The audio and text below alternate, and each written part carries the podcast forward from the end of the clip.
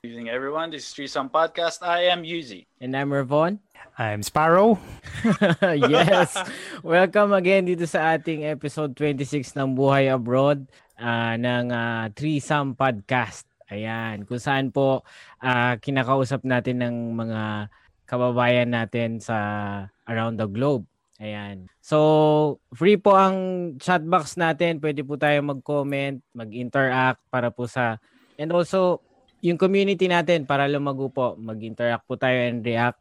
And also share na rin po. Let's go. Yon. So, yes. Maraming salamat. So, bago tayo mag-start, um, guys, please don't forget to like and follow our Facebook page. And please subscribe na rin po kayo sa YouTube channel namin. Yung link po nandyan lang po sa taas. And yan, marami pong salamat. So, we have a special guest, guys, from Toronto, Canada, Mr. Levi Dim. Welcome, sir. Yes. Yun. Good Alright. evening. Good evening. sir. Hello, good evening. Good evening everyone. Good morning, Morning po dyan, sir.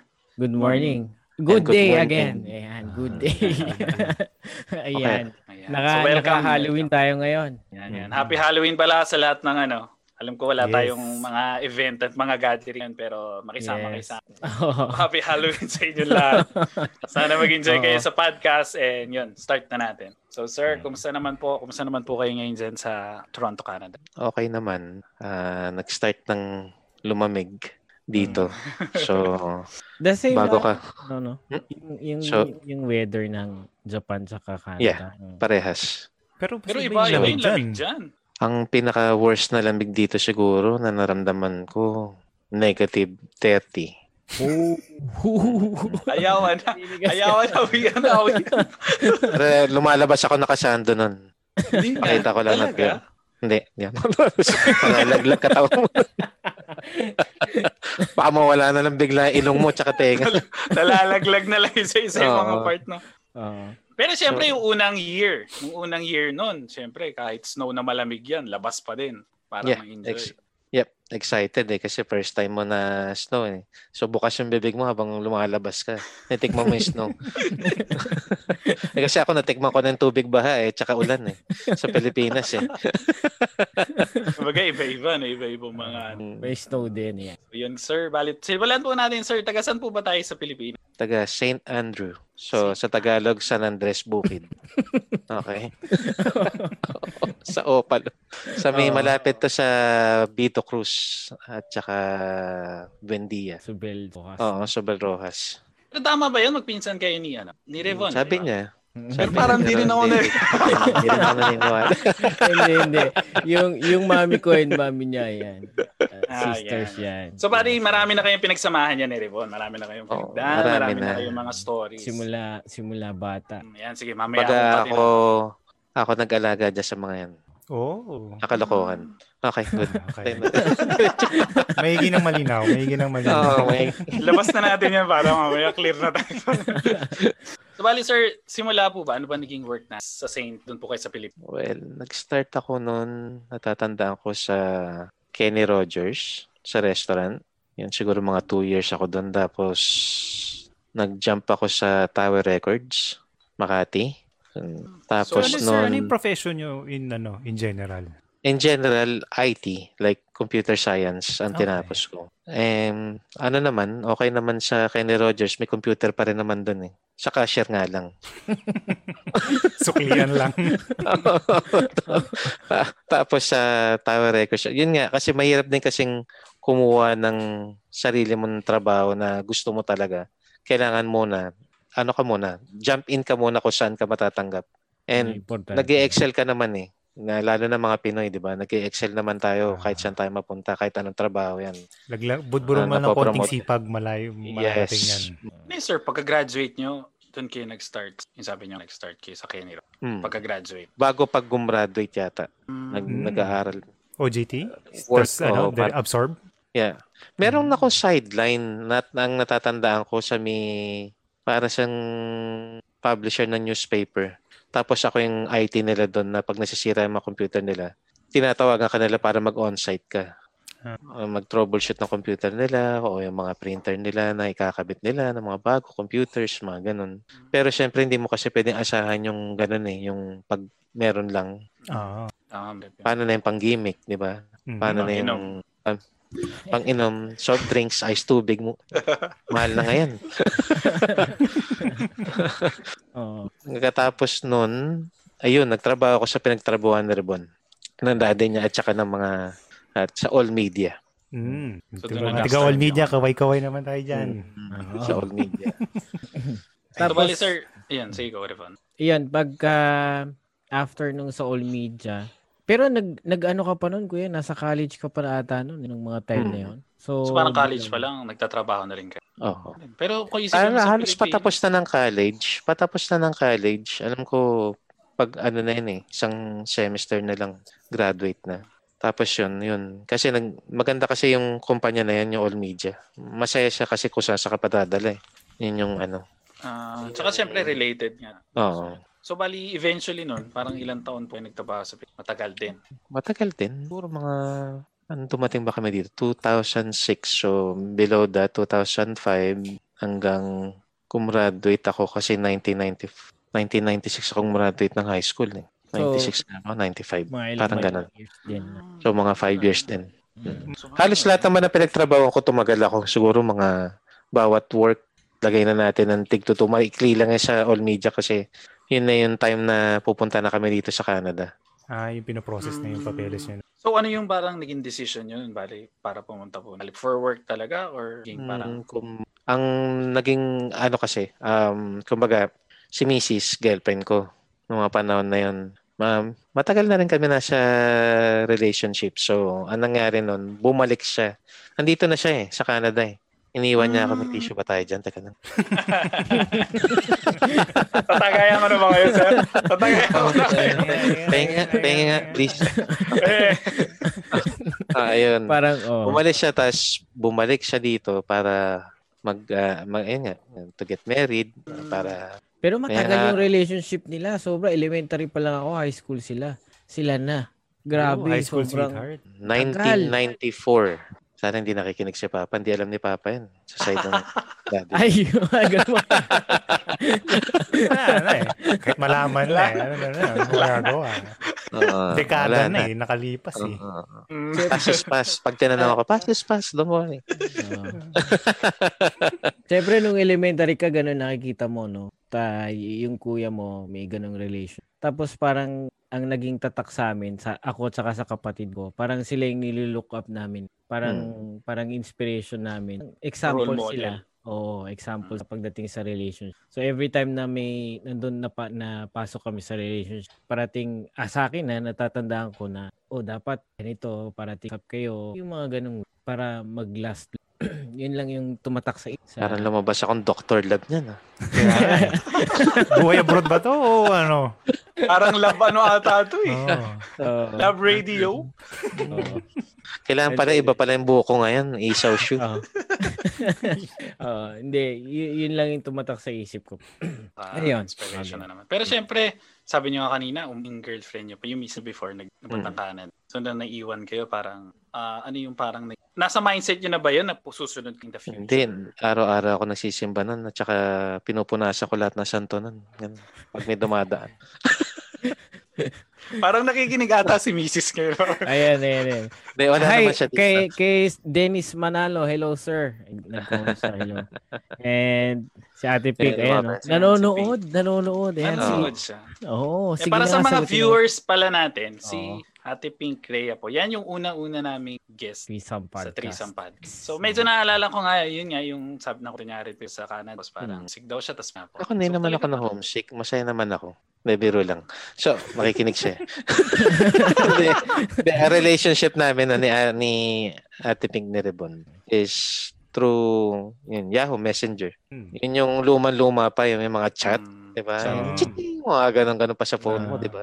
Kaya nga, lagi kami load. Mm. So, yun yung mga ways tapos yung uh, email, ganyan, ano ba? Oh, hindi kita nakita sa sa message sa message natin. Bakit wala ka ganun? Yan, do- doon naman na ano naman din yung relationship namin. Kumbaga con- continuous kahit na, Mm. na long distance. Pero nakatulong na rin siguro dahil matagal na nga din. I mean, yung nagkaroon kayo ng gap, nakatulong. Parang hindi naman nakatulong. I mean, hindi siya ganong naging Mag- mahirap for you. Ah, maganda yung foundation, kumbaga. Oo, meron kayong foundation. You have to trust each Yeah, na yun naman. Yun naman Mm. din. Tsaka nag-blood compact kami dalawa. eh. Iwa kami ganun. Kaya pala naka long sleeve, hindi mo makita. Oo, nakikita yung mga last-last ko. So yun sir, nung bali nung nag bumalik si Ate Pink, nagpakasal Hmm. kayo. So yun na, parang kayo po ba decided din kayong pumunta talaga? Decided. Kasi ano rin yun, niyo eh, rin diba? na ano. Um, ang sa amin kasi nung napag-usapan namin yun, either sa Pilipinas kami o sa Canada, kung saan kami, basta magkasama kami. Eh since yung opportunity na yun, kailangan siya talagang dalhin sa Canada dahil mawawala yung ano niya eh, yung petition niya eh, pag hindi siya Hmm. nagstay doon eh. So yun nga, ah, sabi ko sige, na pag-decide natin, nabigyan kami ng visa noon, siguro mga, hindi una, nag umuwi siya, nang umuwi siya, is ah, dito kami nagpakasal, dito kami nag nagpasa ng application Mm. para i-petition niya ako sa Canada kasi kasal na kami. Na decline kami. Ah, sa embassy. yun. Okay. Oo, decline. Sinabi na parang fixed Masyado marriage, mabilis. mga ganon. Ah, Kasi uso nun yung ganon eh. mm. Parang parang ganun ka nalalabas. Sabi namin, fixed marriage. Sabi ko, may anak na kami nun eh. Unang baby namin si Maverick. So, sabi ko, ah, fixed marriage. Nasa inyo lahat nung pictures namin. Mm. Nung wala pa kami makain, payat na payat pa kami. Makikita niyo naman, di ba? Mga love letter, mga Ah. ganyan, di ba? Mm. So, lahat ng support na, ng support na documents nasa kanila. Mm-mm. And then sinabi sa akin na nasa embassy na no, we will need to decline. Ang mas maganda daw na advice nila dapat si Pink na sa Canada. Doon siya mag-apply. Eh Mm. paano yung baby? Iwala yung baby. Eh Oh. nagmi-milk yung baby sa kanya, 'di ba? Alam mo naman ako, di puro kape na abot sa akin nun. Ah, mahirap din pala, no? Hindi rin Oo, pala mahirap. naka- Hindi pala assured, nakapunta. sure na parang Yung petition, ilang years yun? Kasi Matagal-tagal din namin inintay. 10, 10 Siguro 20 years, mga- diba? Oo. Y- Inatagal din namin hinintay. Hindi naman ganun katagal, pero at least mga two years after namin ikasal, hinintay namin. Dumating yun, in-interview ako. Natatandaan ko nun, talagang ang sama ng loob ko eh.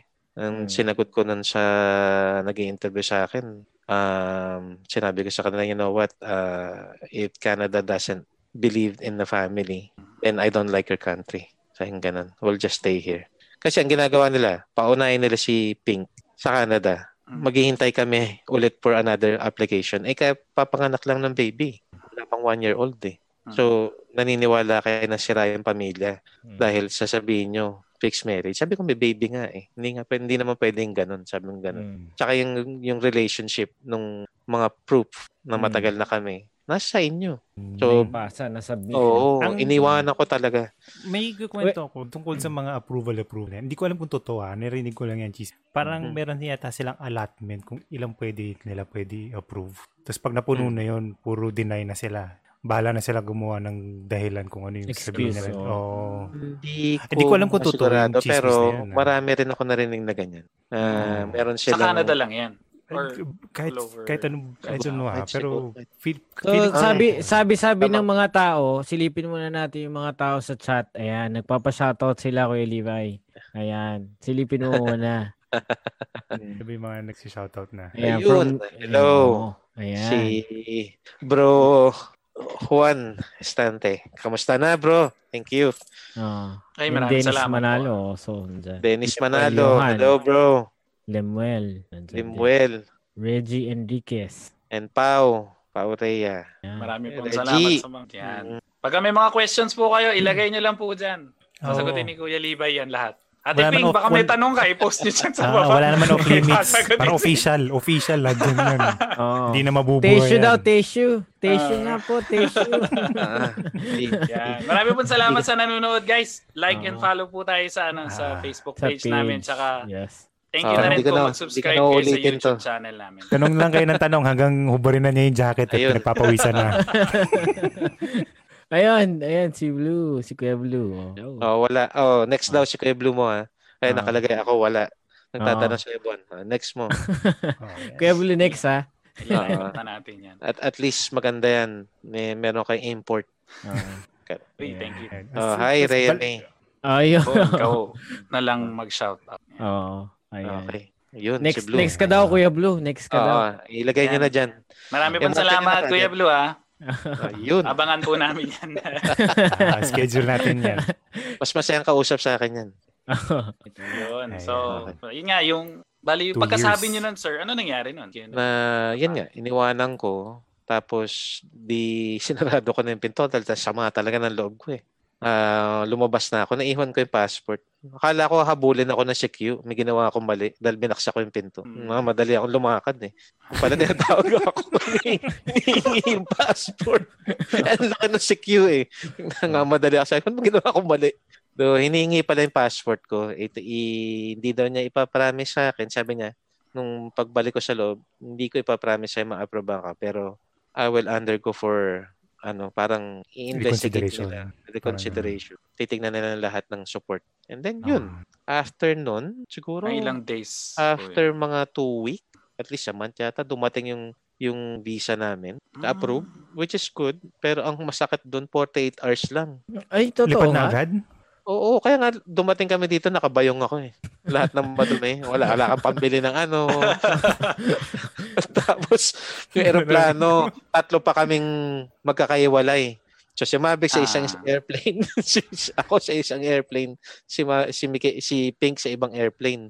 So sabi ba ano Hindi kasi yun? wala nang ano, wala nang Oh, kailangan mo makaalis kasi, eh. Kailangan mo mag-comply eh. Pag yung 48 hours na binigay nila sa'yo, hindi ka dumating ng within 48 hours, i-decline nila yun. So, sayang lahat ng binayad mo sa Oh, within 48 Processing. hours, kailangan makapasok ka ng Canada. Canada, matatakan yung ng arrive. ng- Arrival hirap yung passport. So, pagkakuha nyo yun, sir, anong bali naging timeline yun nun? Pagkakuha ng letter, Talagang taranta. Talagang nung araw na yun. At Ilan ng hours? Ilan hours yung flight? 48 hours. No, no, yung Yun flight. yung- Yung flight. yung From Manila Flight to is Canada. 20, at least 20, 20 hours. ah, mga half. So, to, so, so 14 hours lang total talaga. Eh, eh, hindi mo Dapat rin makukuha ng within one day ang ticket Ah. mo. Oo. Di ba? Mm, Wala namang tama, ganun eh. tama. So, tatalalampas pa rin ng 24.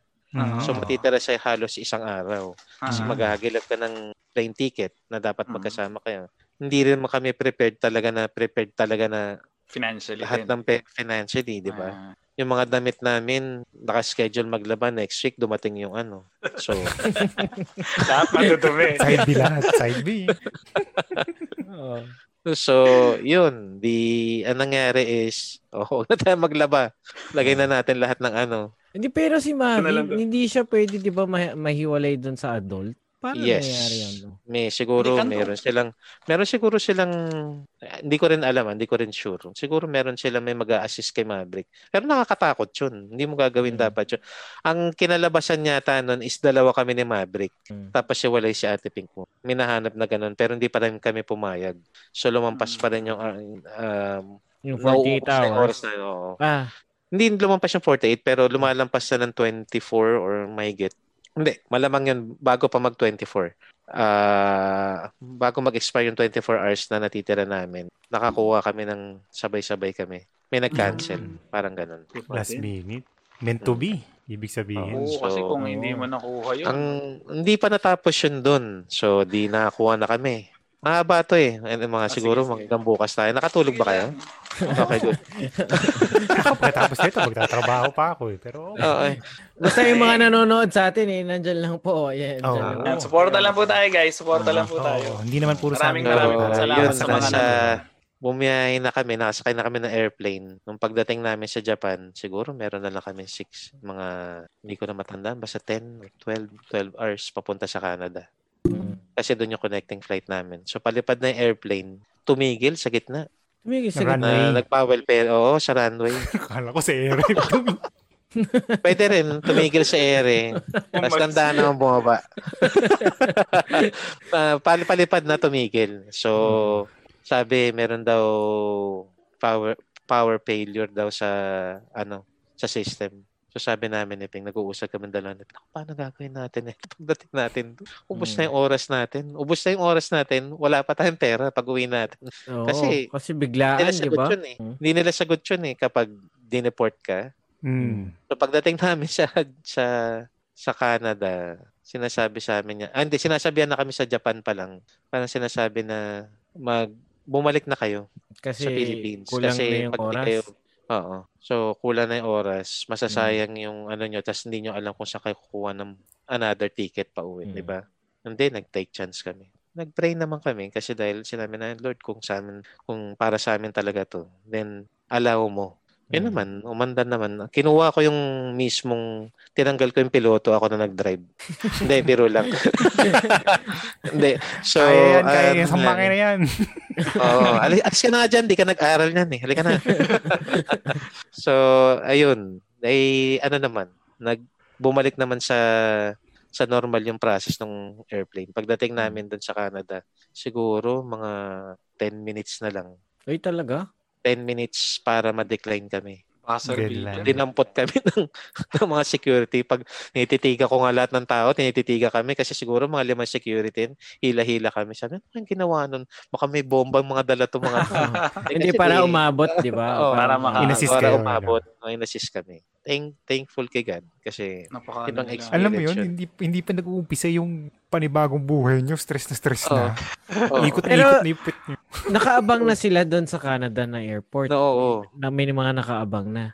Mm. Pag kumbaga parang naisabi na na parating tong pamilya Ay, na. hindi. I mean, yung family ni Ate Pink nakaabang na doon sa airport. Nandun na rin sila. Yeah, mm, nandun na rin Oo. siya. Medyo ka- kabado rin siguro yung mga yun, Oo. di ba? Hindi mo Kasi alam hindi kung- pa rin kami nakakapag-communicate eh, na ang, ang, hindi pa naman nakaka- masyado talagang uso yung cellphone noon na mga Mm. panahon na yan. Mabilis Mga ka makapag Messenger mo lang. Yun na. Yeah. Kahit Eh, walang, messenger ano, mo, mga 3 days pa pabiyahe yan eh, sa ere. Bago dumating doon sa may... Oo. Bago dumating doon sa mismo messenger. Saka usually pag pumasok ka na ng airport, di ba parang bago ka papasok, tatawag ka na. O, papasok na ako ng airport. Oo. ah, Pag pumasok ka na, hindi mo na alam, ano ba, okay ba doon sa loob? Wala ka nang alam. Di ba usually ganun yung mga senaryo sa Pilipinas? Wala, blackout ako talaga noon nung dumating kami sa airport. No, kasi first time namin eh. First time namin makarating dito. Si Pink Mm. siguro, oo. Mm. Ako talagang wala. Ano puntahan ko lang noon, siguro ng airplane ako isang oras lang, Cebu. Mm. So, Siguro, sa pagbaba nyo, paglabas nyo sa terminal, dun sa gate, may may- nakasalubong na may sa amin lahat ng mga security. Yeah. tapos, ano kayo, ginol cart na kayo. Oo. Tapos sumisigaw ko na lang, yung bayong ko, yung bayong ko, wait lang. Oo. Totoo yun. Sabi na ganun din. May nag-assist na sa amin, may nagdala. May mga nagdala na ng mga gamit. So Mm. pag Kala ko nga po, kakausap niyo, kala ko nga po, posasan ako eh.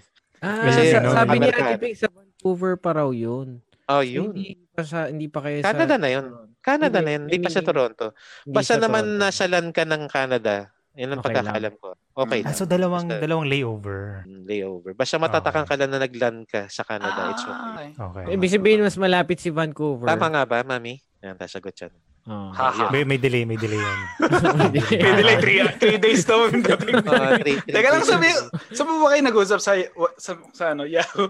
Oo, saya ako kami nag-uusap nun. Dito. Ayan. Tama, Ah. tama si Juan. Di, doon pinanganak yung panganay na sa Pinas. So yun na, bali sir, nung nakausap na kayo nun sa immigra- immigration, okay naman na yung nag- Okay naman. swerte daw Parang ako, welcome, um, welcome to Canada. welcome ganun na, agad sinabi. welcome sa Tapos, Canada. No? ganun. Tinatakan na. So yun, parang nakahinga na kayo. Sila habang tinatatakan. Magdudusa ka.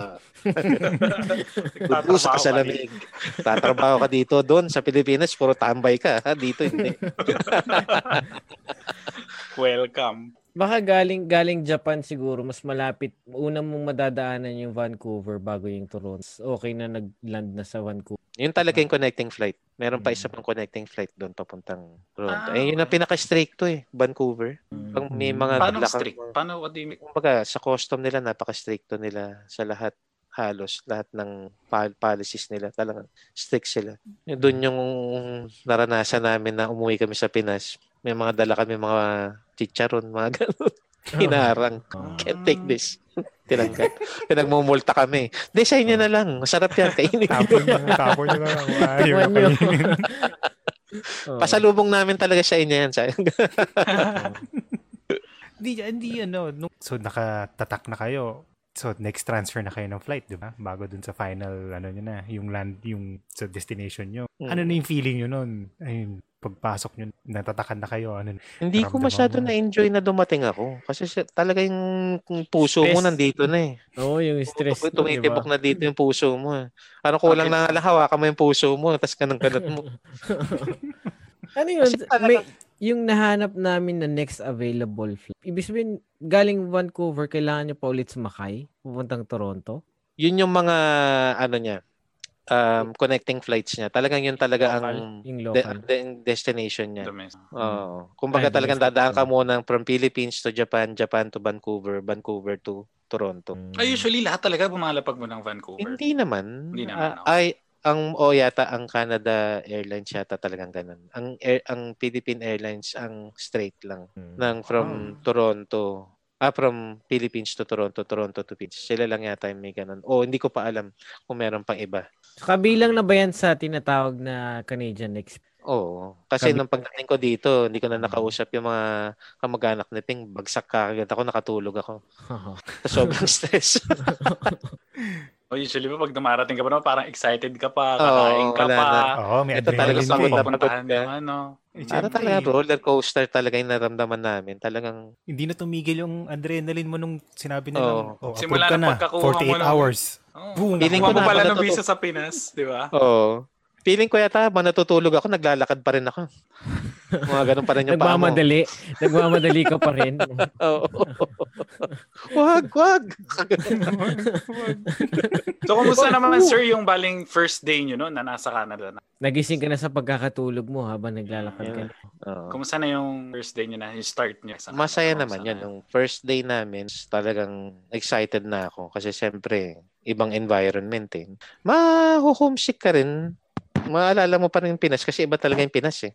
Pag, Mm. pag yung amoy, yung simoy nung amoy nung Pilipinas, dito pag amoy mo, mm, amoy balikbayan box ah. Ang linis-linis. Ito pala yung amoy. tama. Ito pala, Ito pala ito yun. pala. Oo, magkakasakit ka ngayon kasi sanay ka eh. Mali yung lamig Maninibago. talaga. Maninibago ka. Dumating kami Ah, nun siguro December mga din. Hindi naman. August ba? August o September, hindi ko na matandaan. Ng 2000. 2000s. Basta Pero- medyo malamig na ng breezy na. Pero ang ano naman, nakapag-adapt naman ako kagad ng mabilis. Hmm. Na ano Ano, naman. ano ba sabi- mas preferred mo? Ah, summer or winter? Summer ako. Siyempre. Summer. Ma- gala, gala ako eh. Mahirap pag winter. eh. Hindi, hindi tayo lumaki dito ng winter na... Siguro ibang tao dito yung lumaki dito na pinanganak. Okay sila sa winter. Okay din naman ako sa winter pero syempre, mas marami kang activities Mm. ng Mm. summer. Yan, mahilig True, kasi kami ni Maverick ng fishing, biking, camping. Outdoors. Talagang puro lahat. Ah, Outdoors talaga lahat. Nagpapahabol sa bear para stay yan. healthy. Cardio. Oo. Stay healthy, di ba? Uh, yun. Pero paghalagala nga lang ata sila. Pero yun nga, speaking ng mga activities, yun, ano ano pa yun, yun nga, aside sa mga fee, sabi niyo. So parang naging blessing na din eh, syempre, yung pagpakapakan na. Yeah. Naging maganda rin na dyan yun lang napalaki. si Maverick, right? Dinala namin si Maverick dito one-year-old. Mm. As in, one-year-old lang siya. So, ano naman, maganda kasi dito sa Canada is yung program nila sa mga bata. Benefit sa mga bata. Gaya ng healthcare, Mm. ang school libre from elementary to high school. So, ang pagpe-prepare mo talaga mabigat is yung college. So, yun yung mga benefits doon, yung mga check-up, medicine, sagot Mm. ng sagot ng government. Tapos may allowance pa sila. So, Parehas sa Japan din. as in pares sa pares sa Japan. Sarap. No? Siyempre, Paano yung parang- ano? Paano yung vaccination and yung ano, doctor pagdating Yun. dyan?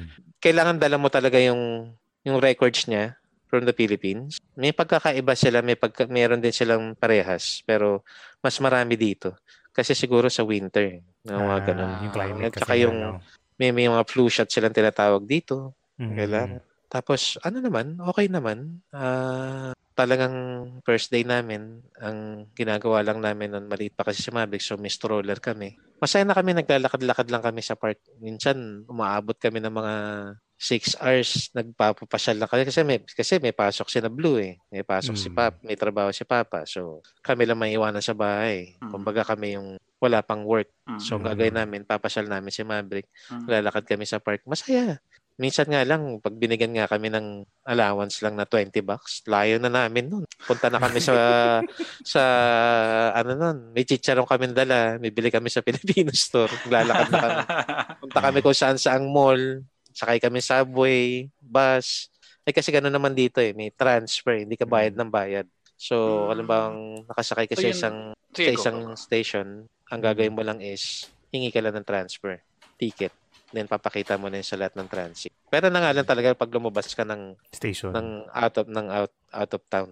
Yun iba na yun. Iba na yung Okay bayad. din, may Filipino store din malapit, no? May Marami, marami. Lalo na doon sa Ah. tinira namin. Speaking dun sa, balik ko lang dun sa park. Kumbaga, dun mo ma-appreciate yung magandang country. Kasi pagka, usually sa Pilipinas may mga park pero hindi naman natin dinadala sa mga park yung mga anak na. Pag talagang nandun ka sa, sa country talaga like sa Canada. Talagang pag sinabi mong park, park talaga na malawak. Yeah. Mm. Gusto mong, talaga may enjoy mo yung swimming ng hangin. May laruan talaga. mm, Oh, kasi yun yung isa talaga mo, namin.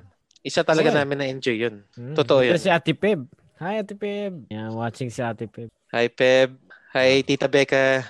And Maraming Yeah. salamat. Parang reunion na rin. Ayan, yan, eh. pa-share na rin po yung stream natin and pa-like. para marami pong, para marami pong manood. Yes, Ayan. yes. Pag may questions po kayo again, question nyo lang po. Oo. Uy, no limits, pero- no limits sa questions. Pero napansin ko ha, yung sa Manila, Mhm. sobrang nililinis na ni, ni Yorme. Yung mga naman. mga, mga anong lugar, 'di ba? Mga park, Mm. pwede na ulit puntahan. So hindi na Totoo. rin tulad ng dati. nangyari na balita Mm. Pero sa Pilipinas ba, ano ba lang mga park? Luneta Park, no? Luneta Hmm. Park Cultural Center.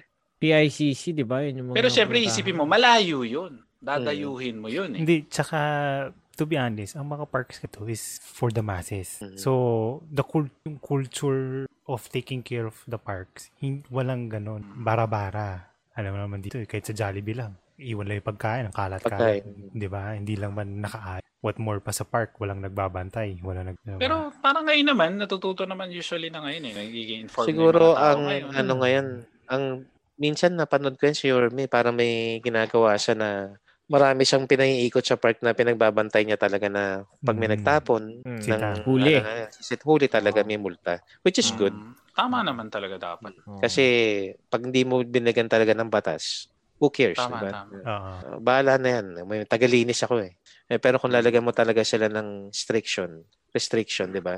Tama, Tapos tama. lalagyan mo ng ipepe, ipe-penalty mo yung gumawa Mm. ng ganun. Mm. Di ba? Di matatakot. Dito ganun eh. Mahihiya ka na lang talaga kasi talagang Kaya Tama. sumusunod Lahat. ano, kaya sumusunod ng Pilipino sa ibang bansa. Mm, kasi- talagang May Pag mga mali ka, penalty. Pag nagkamali, isa naman masasabi ko talaga, ang Pilipino dito, pina, isa sa pinakamalinis. Oh.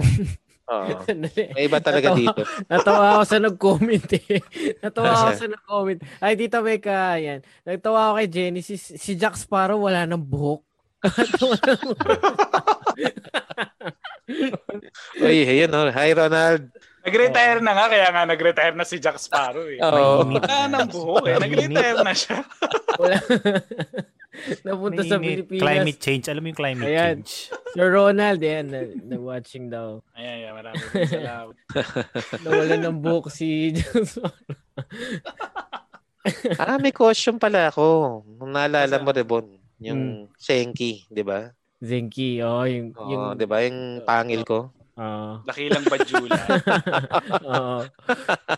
Ding.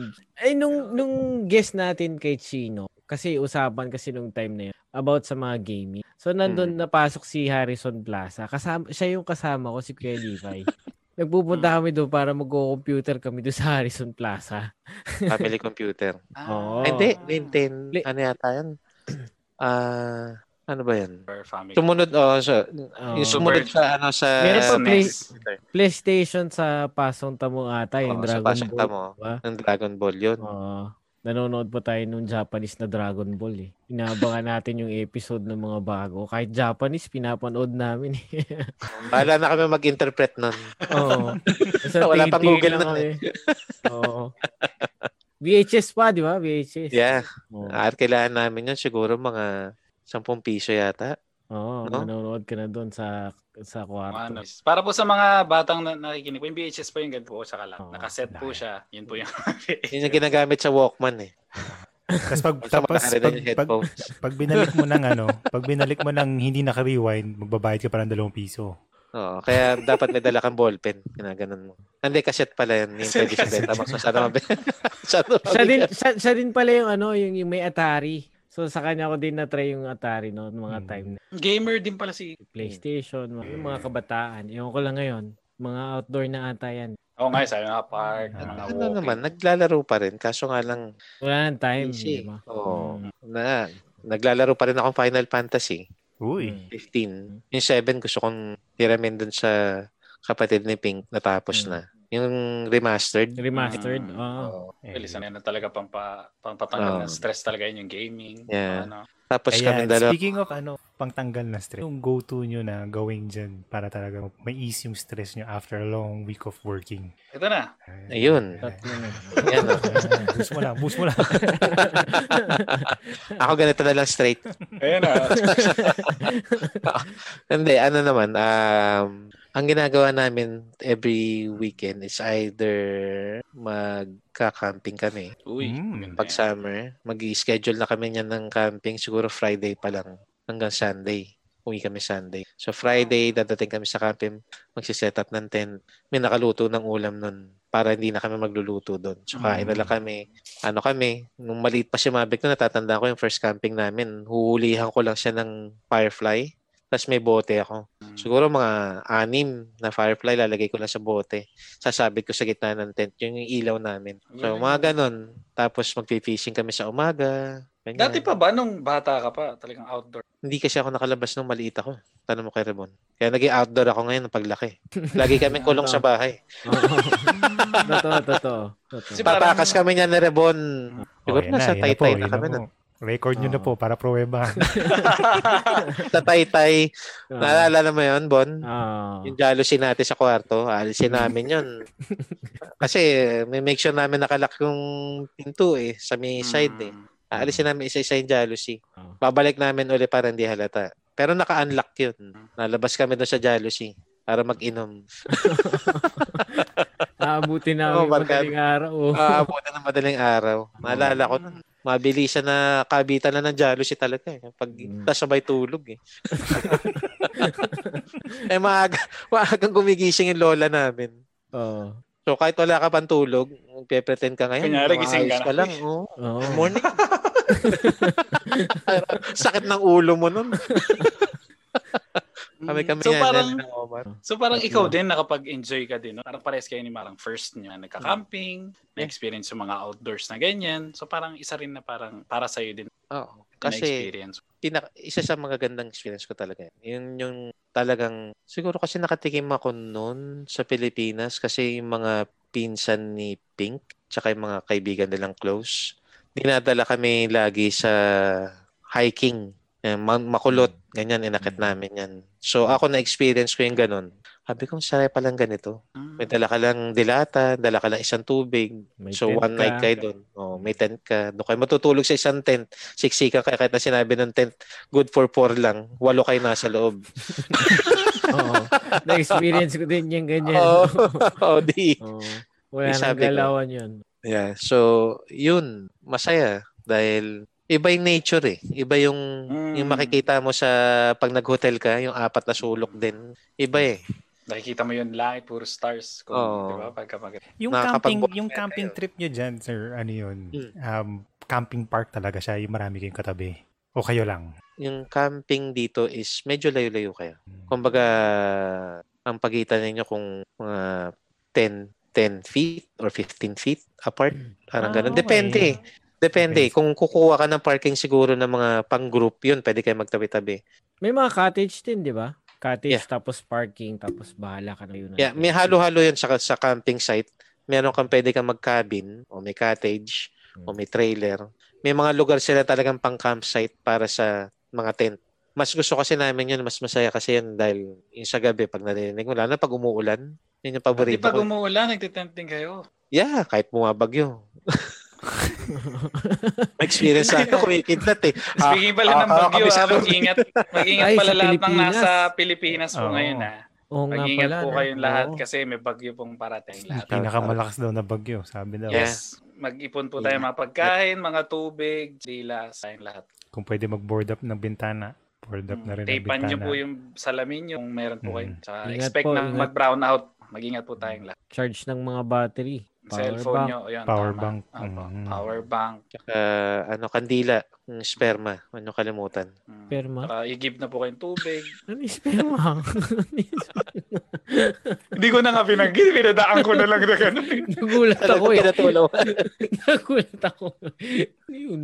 Hindi yun. Okay. Latin ata yung Latin. Latin. Oo. Kasi yun. Balik tayo sa... Asa na ba tayo? Ayun, Camping, kumukulog, nakaano sila. pero yung, alam mo na, na ano ko yung, kasi ako gusto ko rin sana maano, pero hindi kasi ako, para, pa, sa tingin mo, anong masasabi mo sa mga taong, hindi, or, hindi mahilig sa mga outdoors, pero gusto i-try yung mag-camping. Kasi siyempre, parang masarap na family bonding. Yung sinabi mo na, collect ka lang ng fi- firefly. Parang iba-iba yung experience ka. So, para sa mga tao na hindi masasabihan, or, Pwede siguro nilang i-try for one day na hindi naman kailangan matulog doon. Pero experience mo lang, dala ka ng... Mm. Para ka lang nagpa-park din. Ang pinagkaiba naman kasi ng, pa- ng camping is magte- magte-tent ka.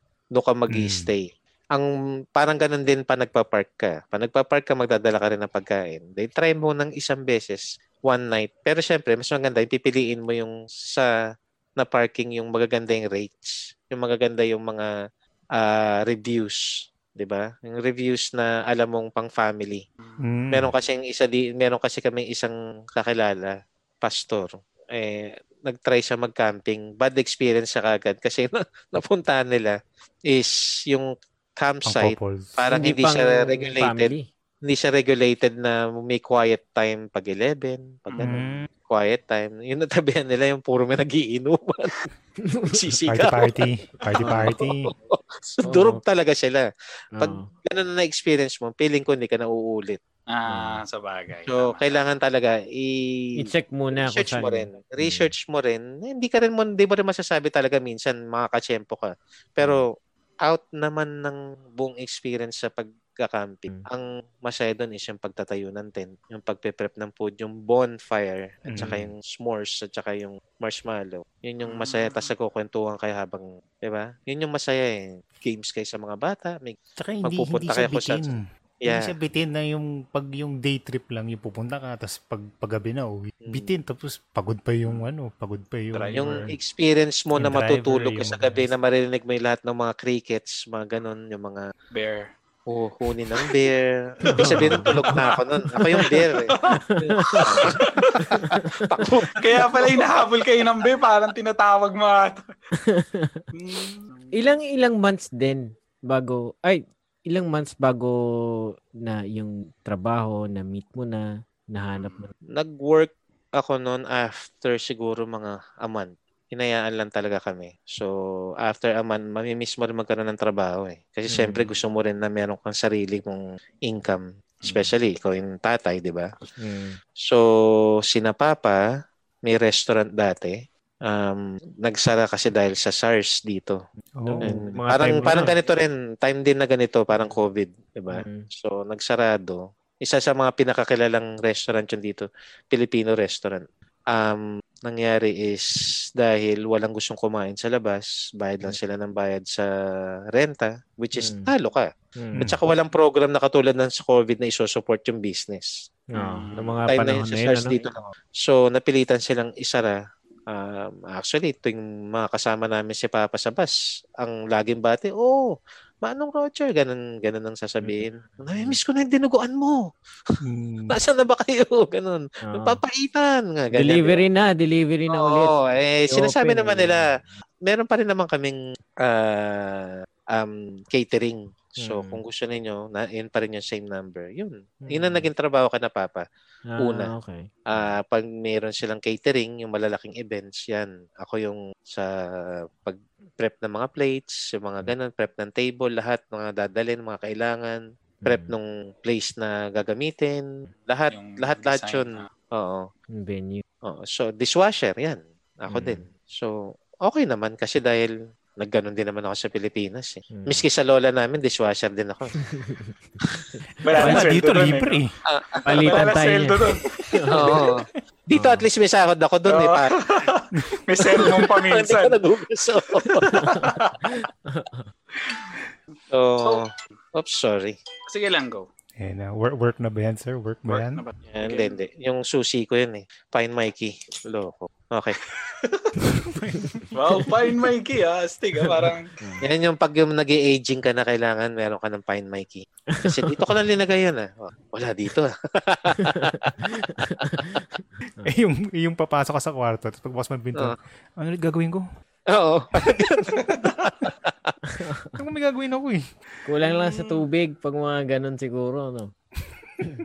so bali sir, Sana. after nun, ano na naging next work niyo? Ang naging next work ko noon is sa Canada Computers. Yun naman yung kumpanya na nag, nag ano, nag-sell ng computer parts, repair, na ganun. Doon tumagal talaga ako kasi sa Pilipinas, ang sideline ko is nagre-repair akong computers, bumibili ng mga parts. So yun, sabi ko, no nag-jump in ako doon. Kasi kailangan mong magkaroon ng Canadian experience muna eh Yun bago ka makapagtrabaho sa mismong Canadian companies. Yun yung hinahanap nila lagi. So, sina Papa, as business owners, nailagay ko sa resume ko yun. Kahit na hindi sa tugma, basta may Canadian experience ka. Hmm. Okay lang, kahit nagtrabaho ko sa McDo o nagtrabaho ko sa Counted, cleaning company, it's okay. counted na siya as... ano, Counted na siya. Yeah. So, doon ako nagtrabaho ng matagal. Then, siguro mga five years din. Hmm, tagal rin. At least 40 mo na kagad. Yung after nung Mm. Canadian experience mo, nakapasok ka at least medyo within your field. na. Yeah. Yun na yung thankful talaga kay God na sabi ko, blessing to. Ano yun, parang sir kayo nag, naghanap po ng work na yun or parang Ako naghanap ng work na yun. Ah, kasi ano yun eh. Ang laking leap, Ah. no? mm, mahirap po ba yun na iba po ba yung experience na pag ini nung in-interview ka before? I mean, can you compare po? Nag-apply Yung- kayo sa Pilipinas. sa Pilipinas, kayo para sa Pilipinas, mas mahirap. Para sa akin. mas nahirapan ako sa Pilipinas nung nag-a-apply ako sa malalaking kumpanya. Hindi dito. Dito kasi hindi ka pwede mag, ano eh, magsabi ng no kagad. Not unless qualified yung tao. So, nahirapan din in case na may nahanapan kanila ng Canadian experience which is hindi rin tugma yung Mm. pinasok ko. Pero sabi ko sa kanila na anything na basta makapasok ka lang. Hindi mo naman kailangang aim kagad yung gusto mo kagad position eh. Talagang you will start from the beginning na eto ka lang muna and you have to accept it. Okay na yun. Kasi dahil ako naman, ang goal ko naman nun is makapag-provide. Hmm. Mas gugustuhin ko yung makapag-provide ka kaysa yung uunahin ko yung pride ko. Na hindi, ayokong tanggapin yan kasi Mm. hindi ito yung posisyon na gusto ko eh.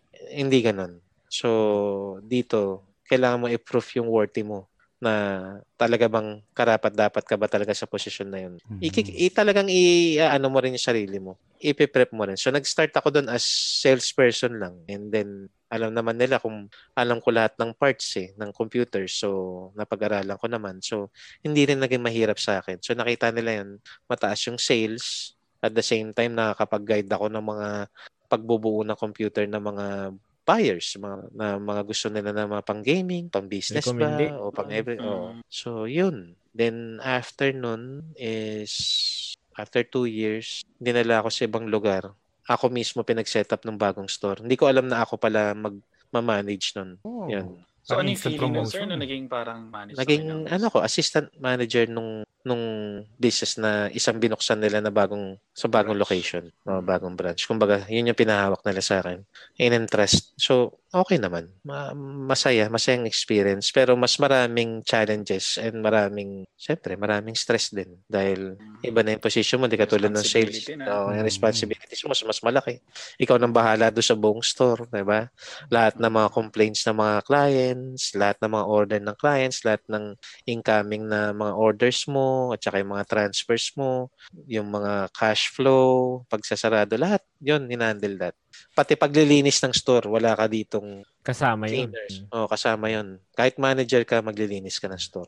Lilinisin mo yung banyo mo, lilinisin mo yung, Mm. yung Ah, buong store. rotation, rotation sa inyo, sa lahat ng business. Uh, well, bago ka, ang, ang ano ko kasi is bago ako mag-utos, show ko muna sa kanila. Para at least alam nila na hindi lang ako manage. Kumbaga hindi ka lang nakakataas ng posisyon pero at the same time, You set an alam nila na ah, set ka na ng example. Mm. Para pag nakita nila, oh, nga ginagawa naman yan. Mm. Bakit hindi ko kailang kayang gawin? So, yun. Yun naman yung ano nun. Tatak Pinoy. Oo. Yes. Laban. So until now, yan pa rin yun, yung company na pinagtatrabahohan? Ano, ano, ano? Sorry? Ah, hanggang ngayon, nandyan ka pa rin sa company niya? Ay, hindi na. Lumipat na ako. s- Pagkatapos nun is, nadisgrasya kasi ako dun sa kumpanya na yun eh. Hmm. Eh, medyo stricto yung manager ko. Kahit na naglagan ako ng malaking-malaking bakal sa ulo, 12 stitches inabot ko. Oh, Actually, hindi nila ini-stitch eh. Ginlo lang. Dito ganun eh. Ginuglo lang nila eh. Tsaka stapler. Yung Oo. gaya ganun talaga. Ng, Oh, sayang, dapat pala ngayon nangyari yun para kunyari yun yung costume ko. Huwag naman. Wag naman. hindi. Oo. Oh, oh. Para at least pag wala, no? interview niyo ako, di ba? Pag ganyan kayo. Ah, natin? Parang, Phantom of the Opera ang dating eh. ang grabe. Di ba, Ayan. yung feeling no? Nung nabagsakan ka nun, parang, ano ako, nag-pass out, nag ano ako, bumaksak ko daw sa snow, sabi nung, nung Hmm. isa sa mga mga coworkers ko. Tapos yung snow daw nag-red. Ibig sabihin umaagos yung dugo. So, pinasok nila ako sa loob. Hindi na sila tumawag ng ambulance. Kumbaga tumawag lang ako kay Pink na sabi ko na hello, tapos biglang nawala uli. Hindi ko alam, siguro concussion. So, nangyari din nila nila kagad ako sa emergency sa Hmm. hospital. Then, yun nga, sinabihan ako na, sinabihan yata sila na nagkaroon ng bruise yung part ng brain ko dahil masyadong malakas yung pagkaka-impact. And then, imbis na tinahi, ginlo nila. Hmm. Mighty Band. So, nakon, Subok. nakon-fine ka nun. May Oo. ilang ilang months din. Isang buwan din, hindi ako pinapasok ng doktor under medication tsaka under observation. Baka mamaya tumakbo ako, naglalaway ako, mga gat akong tao eh, di ba? Rabies na pala. Pero syempre may salary pa rin, di ba? Nung mga Sagot time na- ng government. Ah, government. Tsaka hindi sagot ng ng company. first two Company. weeks ng company. Kasi ang company nagbabayad yun ng para sa, sek- sa parang insurance. Eh. eh, yun. Pero medyo nagkaroon kami ng parang misunderstanding nung Company. manager ko. Ah, ng manager. Kasi parang ayaw niya akong pag-reportin. Kasi baka nga naman, habulin ko sila bandang huli, di ba? Eh, pero yun yung dapat eh. Ah. Yun yung yun yung standard procedure na dapat fina-follow din nila. Hmm. So sa akin, report ko talaga. mm, Eh hindi naman sila mananagot sa pamilya ko pag may nangyari ako, 'di ba? Well, Pag may hmm. nangyari sa akin, 'di ba?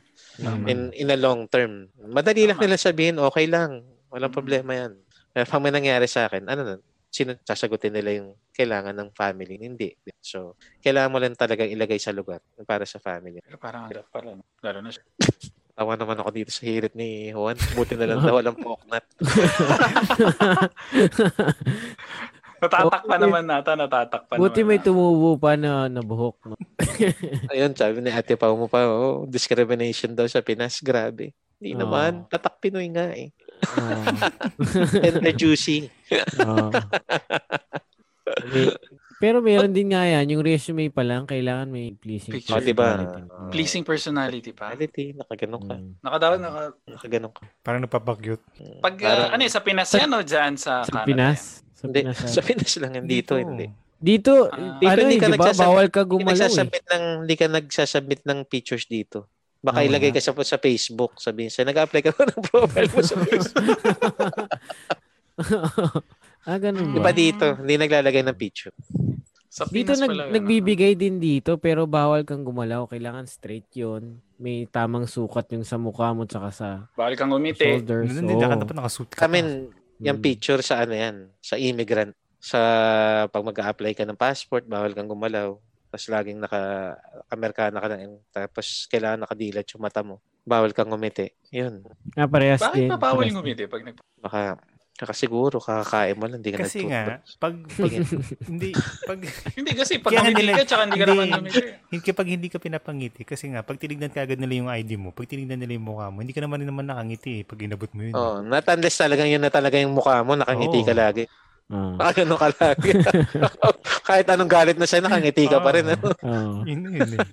Kaya nga dapat Tama, ano tama. eh. Kaya dapat ang ID picture mo pag ano, dapat gulat ka eh. Lalo Di ba pag driver's piercings license. din, bawal, di ba? Bawal ang Pag- piercing, Ah, bawal. bawal. Pinaalis nila yun. Salamin din ata, bawal eh. Sa passport, Saka ewan ko bawal. nga rin ba't kailangan daw kail- yung iba kasi para nakatago yung tenga eh, 'di ba? Kailangan Ah. daw nakalabas yung tenga. So iba din tape yung tenga para lumabas na ganun. Totoo nga. Hindi. Hindi nga. Siguro dala ka ng, ng tenga ng baboy, no? Pakidikit mo na lang dito. okay. Happy Halloween.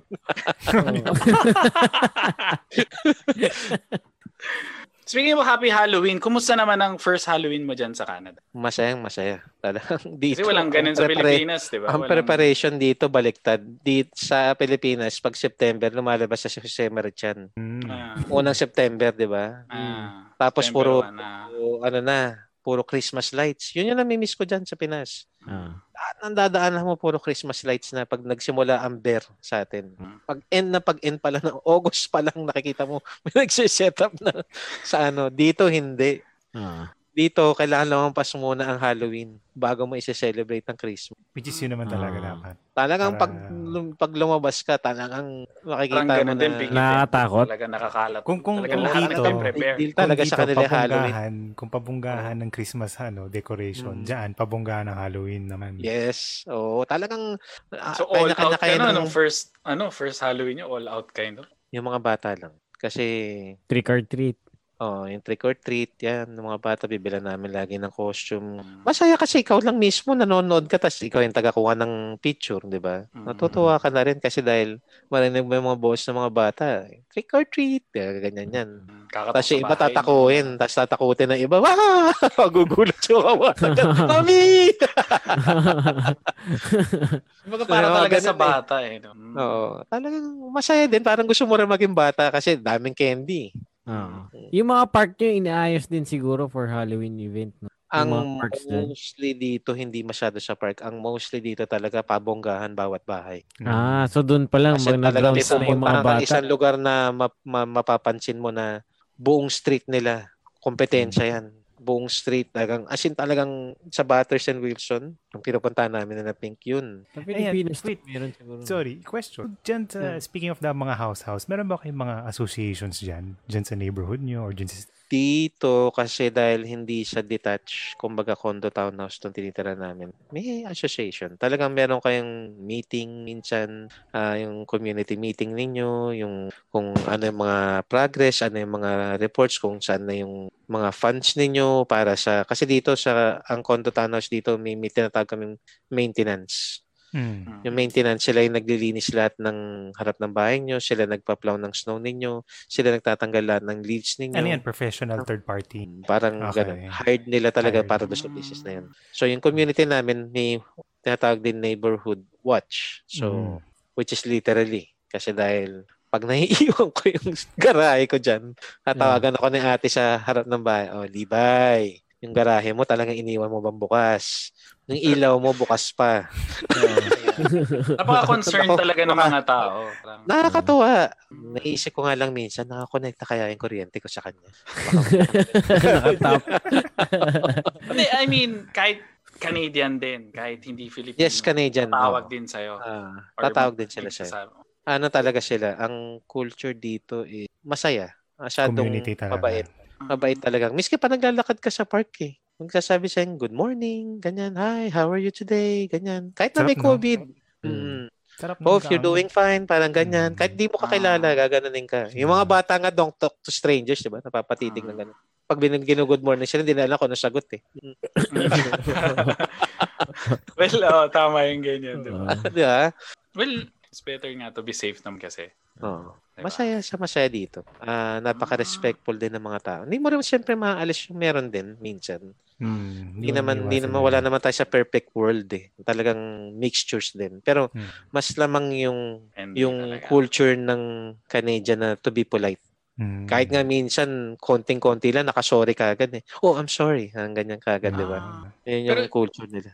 Ako rin bago ako nakapunta dito sa Japan. Well, para sa ating mga Pinoy, alam alam naman natin, magagalang, 'di ba? Usually meron tayong po. And Mm. so, parang ang imi- imagination, ang ano rin natin is magalang tayo eh. Elders Oo, natin sa mga totoo. ganon. So, ako nung bago ako pumuntang Japan, na-realize ko, sa tingin ko Pilipinas ang pinakamagalang at res- polite na, na bansa. Pero nung nakarating ako ng Japan, nakakita ako ng ibang level ng Mm. ng pagka-polite na pagka iba eh kumbaga yung pagka nandito ka yung treat sa'yo ng tao parang sinasabi mo kanina binabati ka inaano wala sila yung po or opo na parang sa atin Mm. pero yung kahit stranger ka, ka yung parang kala mo may gusto na sa'yo yung tao sa kabaitan Mm. parang ganon so parang teka may gusto ba sa akin to sobra na siyang mabait sa akin so ganon sila kabait tas alam naman natin siguro ngayon parang marami nang alam yung, yung gamit mo dito pag nalaglag mo ibabalik sa'yo Mm. passport, kahit ano pa yan, wallet pa yan, or ano. Kahit Louis Vuitton parang- pa na scarf yan. Kahit ano pa yan, talagang hin- Sasabit eventually lang nila yun babalik dun. sa'yo or ano. Basta may ano ka, may contact number ka or ano na para maibalik sa Mm. or naligan mo. Usually ako, eh, may isa experience, nalaglag yung wa, nag-grocery. Siyempre bit-bit kong gano'n, nalaglag yung wallet, nandoon yung pera. So parang pagbalik ko dito, wala na, hindi ko na maano. So bumalik Hmm. lang ako doon sa ano, market, So, dinaanan mo? supermarket. oh, bin- dinaanan ko, tinitingnan ko rin actually dinaanan ko. Tapos pumunta ako sa supermarket, ako parking, bumalik lang doon sa parang clerk. Tapos pagtanong ko, Hmm. meron po ba kayo nakitang purple? Tapos yun, pinakita sa akin. Hindi na nga tinanong kung magkano yung laman. Ano. Basta sabi lang niya meron daw nag-abot sa kanya. Meron daw nagbalik na Mm. nakita daw nila doon sa parking. So parang iba, makikita mo yung iba. Ang na- ang nakuha ko lang, akong nakuha ko lang doon sa story na yun, purple pala yung wallet ni Yu. Hindi ko na inano eh. Hindi niyo naman, i-realize. hindi.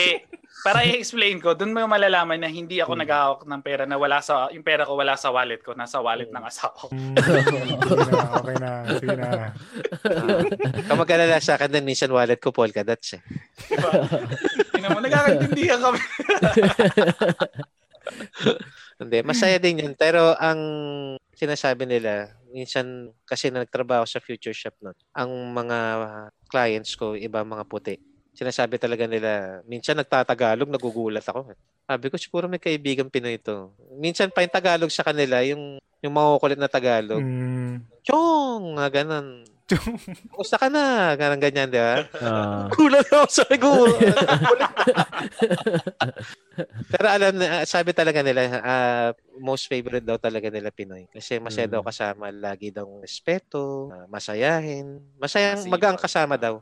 Masipag. ganun. Tapos sinasabi nila talaga na unang-una talaga sa lahat is gusto din nila talaga yung company natin. Kasi mas light daw, mas happy. Oh, tama naman. Eh, kasi masayahin naman talaga na, Pi- Pinoy. ah, kahit walang pera ka, masaya tayo. eh. Oo.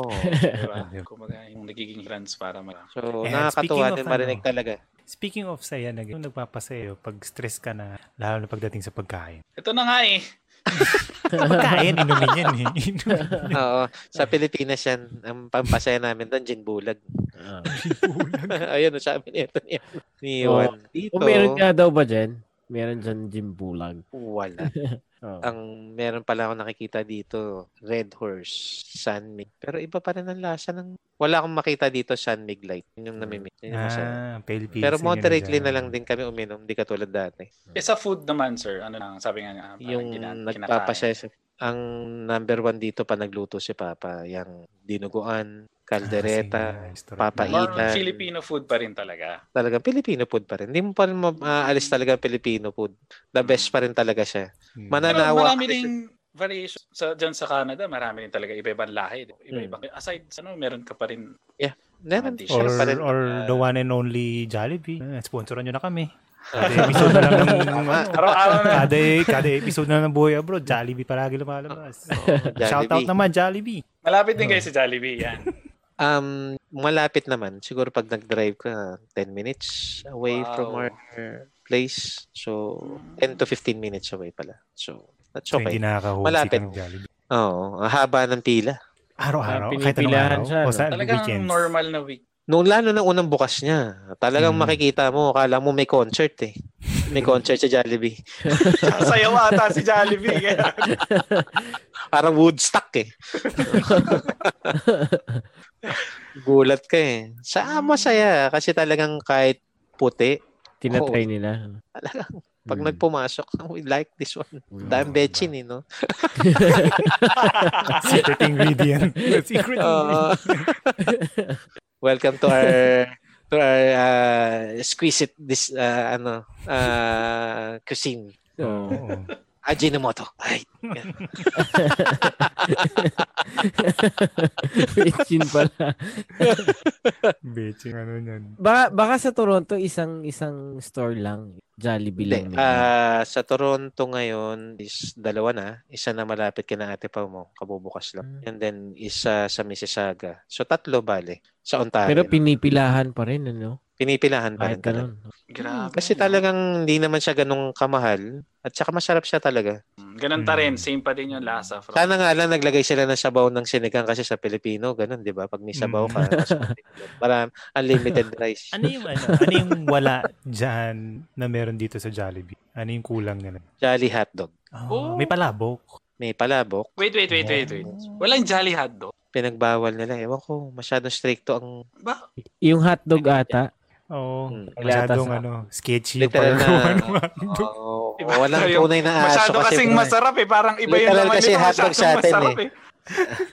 Alam Masarap ko talaga yung dito, Jolly hotdog, miski si Maverick na ano, Iba yung lasa na- kasi, di ba? Ako din na-addict ako doon siguro kahit pag umuwi ako sa Pilipinas, mga lima nung kakainin ko isa sa Mm. upuan. May cheese. Masarap yung cheese. Yeah. Yeah. Di ba? Hindi yun. yun. Dito ang mga panapat na ditong, yun nga, yung tanong nga sa akin ni, ni Carlo, bukod sa Pilipino ah, dishes, ay isa sa mga naging favorite namin dito yung, hindi, hindi ko ma- ma-pinpoint eh, pero o, eat all you can kasi dito number one. Kumbaga yung Mm. buffet na Mm. magpunta ka, tawag doon Mandarin. So, yung sa restaurant na yon lahat ng dish nandun na. Mga pa steak, mga pa Japanese. um, uh, Japanese, mga pa lahat eh, Chinese, Chinese, lahat, nandun na. Ka- talagang iikot ka na lang talaga. Mm. Ang paborito ko doon is yung Peking duck. Ooh. Yung Wow. Peking Na, duck nasaan na nagre-range yun? Na, na, ang range na ng Per Ang- person. per, That's per a good person. question. per Ang per person is 30. 30 30, dollars. 30 Ay, yung Canadian mura, dollars. Magkano yun? $30. dollars. 30 dollars. O 1,200 pesos. Mga ganun. Tama. Kasi dito sa Pilipinas, nasa 700, 500 to 700. Ah. Depende kung ano oras kakakain ng mga buffet. Nag-iiba yung na presyo sa oras? Mm. Depende. sa- Eh, sa lunch tsaka Sige, dinner. kapag Siyempre, magkaiba ang rate dinner. nun. Ano, di yung ba? limit, di ba? Yung, May special sila ng dinner eh. Oo, may mga ganun eh. May nagtanong ano ba daw fave local food? Sabi ni Juan Antonio Stan. Siyempre, barbecue sa kanto. Hindi, hindi. Isaw. Sa ano, sa ano? Diyan, Canada. Napaisip tuloy ako. Teka lang. Pero ba? Isaw tuloy. Oo. Meron ba sila yung parang pag sinabi mo na sa Toronto, yung parang yung kailangan mong kainin? Pag Ito yung ulam kang ng Toronto, ganun. Ulam or ito yung dish na pag sinabi mo sa Toronto Ang lang meron. Toronto, na correct me if I'm wrong ha. Na, hindi ako masyadong ano eh. Ang ano yata ng Toronto is number one, Putin eh. Putin. Ah, Putin. Ano ba Yung parang, Presidente ng. Russia. y- yung presidente ng Russia, nilagay mong gravy. Tsaka bacon. na, yun ang naalala ko. Tapos, more ko, siya on ngayon lumabas.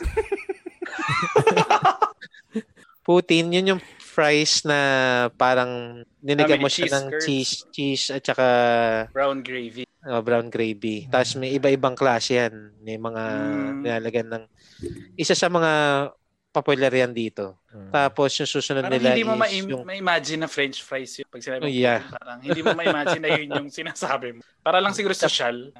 ano talaga, masaya, masarap siya. Kahit na nagpupunta ka kahit sa, halimbawa, yung malalayang lugar, yung mga Montreal, Mm. yan, number one. Mm. Sasarap yung. Um, pangalawa is yung giant uh, snow crab legs yun. Oh. Napakamahal. Giant snow crab. Yung, Ano yung parang ibo-boil na lang tapos kakamay. Oo, parang dulo, iboboil nila yon. Hindi ko alam kung ini-steam nila, pero naka, separate na yung mga legs nun. Naka, nasa plate na, nakahilera. nakakainin mo na lang. Kada ganun. bukas mong gano'n, nakakrak na yun. Bubuksan mo na Mm. lang. Tapos may dipping lang sila.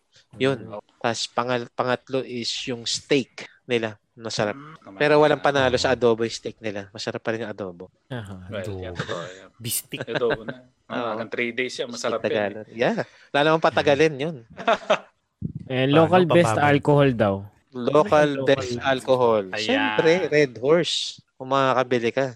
Hindi, sa Canada. Meron Sa. Canada. sa Canada, hindi, Pilipinas lang, depende. Ang local best alcohol sa sa akin na is Modelo sa beer. Modelo. Okay. Tapos ang Cuervo is 1800. 1800, yun naman sa Cuervo. Tapos sa vodka, Absolute. Yun pa rin naman. Eh, US ang Absolute eh. Yun pa rin, di ba? Yun pa rin ang tinitinda dito. Yun, yun yung mga red wine marami. Masasaya. Lalo na pa nagpunta ka doon sa Sama mga steak. No? Lalo na kung pupunta ka sa mga lugar na may mga winery, yung mga talagang Mm. na talaga na bibilin mo doon, ayun, masasaya. Masarap. Usually, pag sinasabi mong Toronto, Canada, usually first stick sa mind, sinasabing Raptors. yung mismong city niya. Yung CN Tower. Ah, Yung city niya mismo. Pag tinignan mo yung Toronto, yun yung, yun yung mismong pinaka-icon niya eh. Yung CN Tower. parang siya yung Statue of Liberty ng Mm. Toronto. Oh, Yeah. You have to, parang pag pumunta ka dyan, you have to take a picture. Kailangan mong take a picture. Tapos andun yung malaki-malaki logo ng Toronto na na nag-iiba-iba. Depende kung anong occasion ng sineselebrate. So, halimbawa, Toronto Raptors, pula yun, yung logo nun. Mm. Pati yung lining ng ng ah kumbaga yung strip lights nung nung Tower. CN Tower. Ganon din. Tapos meron yung logo ng Raptors sa parang parang ini nag-iiba-iba siya na napo-project niya. So maganda. May ka rin ba muna sa basketball? Oo. So, nung nag-champion yung Toronto Raptors, kumusta naman? Sobrang gulo. Talagang ang kukulit ng tao. Yung Ah, party. talagang ito yung magkikita ka sa labas. Yes! Ang ganyan na. Ah, talagang proud to be ano, to be Toronto Raptors ganyan, di ba? Masaya. Ah, Miski ako, saya ko nun eh. Na yung upuan nung sasakyan namin, nakalagay lahat nun jersey ng Toronto. Pinoy yun, Pinoy may-ari ng kotse na yun. Oo, Pinoy yan. Ginawang parang owner lang eh, no? Yung owner. Oo, ganang owner eh. Gusto ko tanggalin yung ano, yung mga salamin eh. Para owner type ka lang. Kung malamig, malamig. Pag mainit, mainit. Parang, Oh, best local na pulutan daw. Oh, yun, yun, yun. ang local na pulutan dito, yung tinatawag nilang either isa, pag mag-wine ka, yung steak, yung prime rib steak na yun. Pangalawa is yung gusto namin yung oyster o kaya yung Yung fresh. Crab. Oh, blue crab na tinatawag nila. Pero iba pa rin talaga yung crab natin dyan. Pero pinakamasarap na dito yung blue crab. Uy, Blue iba crab? yun.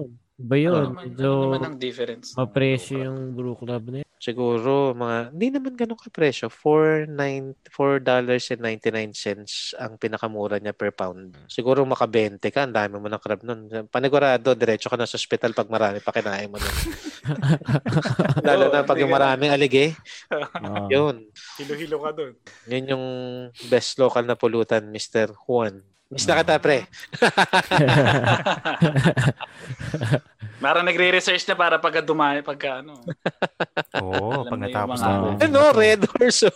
Habang nanonood pala, sumasyat Yun. eh. Shot na shot. Oh. Marami palang salamat ha, sa papanood. Oo, po, sir. maraming salamat. Yes, yes, sir. Thank Sa you. mga nanonood, marami po salamat. Like and follow lang tayo sa Facebook page. And nasa taas lang po yung link para sa YouTube channel natin. Maraming salamat. Oo. Ba, naka 1 hour 25 minutes. Mm. Oo. Baka, Bilis, ano ah. lang. So sir, parang ngayon, kumusta naman ang COVID situation? din? Okay naman. As of now, Ang medyo... COVID situation, nasa number level 2 kami ngayon. Eh. Kung parang, parang balik kami sa quarantine. Mm. Oh, At work from tumaas home ulit. lahat. Kasi ang flu is laganap siya dito kapag yan na, magsisimula ang taglamig. May So, mas marami ngayon kayo? Alam ko meron eh. Pero hindi pa yata nila o hindi kami nagpapashot siguro. Pero dito, yun na nga, um, balik kami sa maximum of 10 na magkakasama kayo sa bahay na within the bubble. Ah, hindi nga yata within the bubble, within the family na lang yata. Tapos 25 max sa labas, which is I don't know kung nag-iba na yun. Okay, so, okay. Medyo ano na sila ngayon. ganon, ganon. Oo, kasi medyo tumataas na ulit yung cases eh. Mm. So, hopefully, balik tayo sa back to norm. Pero medyo malabo yun eh. Kasi dahil iba tong COVID eh. Di ba Napaka- wala. galing? Walang nag-Halloween parties. Ba- wala ngayon. Ang, Wala yung mga public event. ang mga nag-arrange lang siguro, mga local na mga bahay na siguro magkakilala, magkakafamilya para masabi lang na o punta ka dito sa bahay, bigyan lang namin candy mga bata. At least alam mo safe ka For dahil pamilya mo yan eh. Mm. Di ba? Pero yung going to local houses, no. Naisip ko nga yan eh. Open ako ng online. Tapos pag may nagsabi ng Halloween, sisend ko na lang sa bahay nila. Yung chocolate. Taga lang, taga lang. Isisend ko nga sa inyo. Pero yung yung yung trabaho, o okay naman. Hindi hindi pa pala natin natanong ano. trabaho is, current job. ano pa rin naman ako. Ah, since bago pa mag-COVID talagang work from home na ako eh. Kasi Okay. nagsusupport ako ng website eh. Sa US. Okay? Ang Hmm. base ng company namin sa US. Um, so far, wala namang problema sa akin kasi dahil talagang dire-diretso lang din trabaho ko. Kung Monday to Friday, 8 to 4, or 7 to 3, kung ano man gusto kong piliin. Basta yung time na yun, yun yung allotment mo dito sa loob ng bahay kung saan mo gusto pumesto. Basta as long as na tatapos mo yung trabaho mo, yung mga tickets mo, mga ganun. So okay, si Pink, as of now, um, medyo maganda na rin kasi 3 days na nagwo-work from home siya, especially sa hospital siya eh. Mm. Pero hindi naman siya yun doon sa mga sa patients. Hindi siya Sa ganun. Sa ano siya Ah. sa kumbaga nasa loob siya ng office. Sila yung mga taga-triage. Okay. okay. Nagtatriage sila ng mga mga nai-injury. Kaya nung kinuwento ko sa inyo yung nalaglagan ako ng bakal sa ulo, yun yung mga trabaho niya. I-assess yun kung paano matutulungan yung tao na yun. Kung paano ilalagay sa therapy, anong kailangan. Mm. Yun yung sa kanya. So, three days siya nagtatrabaho work from home Mm. two days nasa site siya. Tapos yung two days sa site sila, hindi bukas yung connection sa hospital nung door nila, ng office nila, tapos Ah, sa office, hospital. ah. Sarado yun. Ah. Bawal tumawid ang mga taga-hospital papunta doon sa sa ano Sa, nila. oh, dun sa Sa site active, nila. sa active site, ano. bawal. Oh. Tapos ano lang yun, um, talagang yung precaution nila at saka yung mga policies nila talagang separate lahat. Yung desk nila, kailangan nila iwa-wipe lagi, ganyan. Nakamask sila through entire day mo nagtatrabaho. Talagang, ano na yun. Protocol, safety protocol talaga. Okay Kailangan naman. rin naman. Kailangan rin naman. At Oo. least may protocol, at least naalagaan. Ang pinakamaganda is mat- marunong sumunod. Yes. Kasi kahit na may protocol ka, pag Tama, hindi ka tama. sumunod, it doesn't really matter. Talagang Ah, lalala situation. Mga kababayan ko dyan, ha? Sa Pilipinas. Narinig niyo po yun. Basta, So, Kasi yun yung susi doon eh. Yun yung susi doon eh. Kahit na sabihin mo na may protocol, siyempre may free will ka pa rin na hindi ko sundin Hmm. to, di ba? Pero ano yung Result. yung effect nun, di ba? No. Ano yung magiging cost nun, di ba? Hmm. I have to think twice din. Oo. Siyempre, ayaw mo rin naman maka-apekto sa ibang tao. Misa nga, pag pupunta kami sa ibang tao, nakukonsensya kami kasi baka mamaya hindi mo alam, may dala ka pala. Yun Di ba? Tapos naapektuhan mo sila. Hindi mo rin naman pwedeng kaya sagutin yung buong pamilya nila, di ba? So, yung ganong mentality ba? Totoo yun. Pero And syempre, best- minsan matigas pa rin ulo namin. Nang pupunta pa rin kami talaga sa park. pero nakamask. Nakamask, nakamas kayo. naman. Kasi the best the best way to think of it talaga, isipin mo, ikaw yung nagdadala. Mm. Kung ikaw yung nagdadala, Kumbaga. parang ayaw mo mahawa ibang tao, so magmamas or mag-ano ka. Hindi yung hin- hinihintay mo or parang hindi naman ako nagkakaroon. Oh, Malay hindi mo mo, masasabi yan kasi Oh, may asymptomatic. Finding sila na na may isang tao may COVID pero hindi siya symptomatic. Kumbaga Mm. walang symptoms Oh, na nakikita. Pero carrier siya. Mm. So, napakadelikado talaga ng COVID. Talagang Hindi mo naman Kailangan na kami dito talaga iniingatan namin eh. Kasi si Michaela may extreme asthma. Oo, Eh yung mga ganun, pag tinamaan, mahirap. Oo, mahirap sila makarecover. Ah, basta respiratory, pag tinamaan ng respiratory, tapos meron Yeah. kang pre-existing, hindi ganun Yeah. kadali. sila yung sila yung ano, pinaka-critical Mm. 50-50 level, 'di ba? So parang ayaw mo i-risk 'yun. Oo. Kasi hindi mo na masisisi mo sarili mo nun habang buhay na hindi mo inalagaan. Meron ka naman chance alagaan eh. Mm. May chance ka naman protektahan, 'di ba? Tsaka yung So- ano eh, ano yung ano yung nakakulob lang kayo ng let's say almost a year, 'di ba? Nakakulong lang kayo, na may konti lang yung labas niyo. Compare naman sa risk nung pag palagi naman kayo lumalabas is kawawa yung bata. Labas kayo, labas kami, Mm. labas kami tapos bigla na lang ma makakukuha niya, 'di ba? Ang ma-advise ko sa ganyan, para sa akin na, ah, hindi naman tayo lahat pare-parehas. Kung gusto mo ilabas yung bata, doon ka sa safe. Mm. Yung alam mong hindi crowded. Controlled environment. Oo, hindi Oo. mata- Na controlled environment. Pero pag nagpi-fishing ka, yung fishing naman, hindi naman kayo tabi-tabi. Hindi ka pwede. Mm. Mauhook ka eh.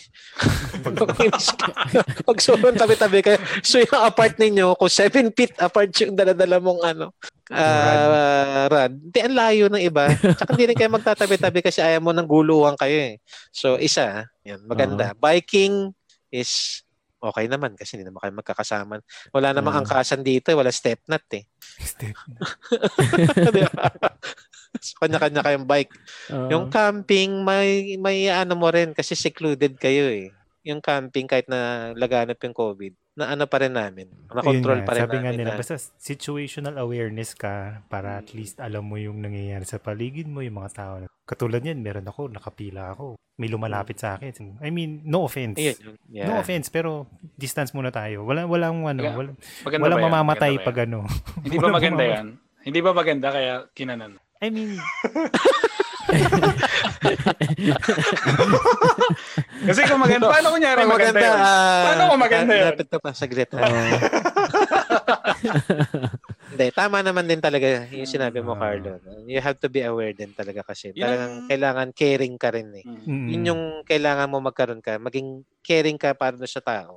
Which is minsan ako nasasabihan din ni Ping kasi minsan yung tradition na dito, yung pag nakikita mo yung mga bata, kinikis. Mm. Lagi rin niya ako sinasabihan na, oh, ikis ng ikis kasi hindi mo masasabi. Oo. Hmm. Oo. Minsan nakawala sa isip ko yun. Pero tama talaga yun. Yung sinabi mo. Mm. Dapat maging caring ka kasi dahil paano naman talaga kung siya naapektuhan mo. Mm. Hindi mo masasabi lalo na kung halimbawa nasa lugar ka na hindi ka naman masyadong man ng pera, pa nagkasakit ka, paano mo Oo. paano ka kukuha ng mga, paano mo Meron- isusupport yung pamilya mo. May nagkwento sa akin, um, yung medical bills nila umabot na ng 3 million pesos. Hanggang magkabenta Dahil sa COVID, na. sa COVID lang yun. Kasi hindi Mm. naman lahat ng government o country merong funds Mm. para dyan, 'di ba? Kasi hindi rin naman nila pre- hindi naman din tayo lahat prepared dyan, Oh. 'di ba? Hindi rin naman natin na, prepared. Oo. Kahit Japan, kahit ang galing-galing na ng Japan, kahit ang Canada, ang galing-galing na, hindi pa rin sila prepared. Wala pa rin, hindi pa rin Oo. prepared talaga. New Zealand, Talagang, New Zealand na zero nila na ng dalawang beses, meron na, na naman ulit, 'di ba? O, Kahit anong Ang ang US din eh, no? Ma tumataas pa rin. ang, ang Wala- US, wala talaga, ang wala US, talagang magulo malala. talaga diyan. hindi sila sumunod sa protocol eh. Sa politics Maraming kasi yan. eh. Binaliwala, politics nila, ang, bina, ano, binaliwala nila kasi yung, yung sa health organization nila, yung mga precautions na mabi. Oo. Yung Dito yung election. Yung election sa US apektado ba daw kayo ng ang Canada? kami nag-question. Feeling ko naman siguro hindi. Oo. Ewan ko ah, may, iba naman kasi ang US at saka Usually ba naapektuhan ng Canada if ever may mga certain Alam ko usually politics pinagtatawanan lang ng Canada US. normally kasi meron din kasi mga business dito o may mga business tayo na tinatawag na tradings right. So sa Canada May sa iba.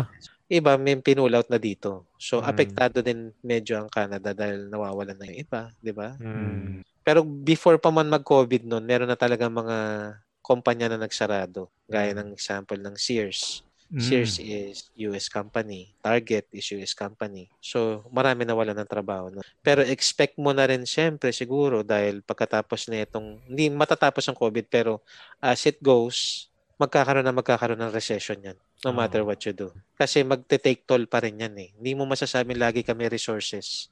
Hindi mo True. masasabing lagi kang handa, lagi kang makakapag-provide. Lalo na, marami din tayong utang sa ibang bansa gaya ng China. 'di ba? Eh paano kung biglang maningil 'yan? Totoo. 'di ba?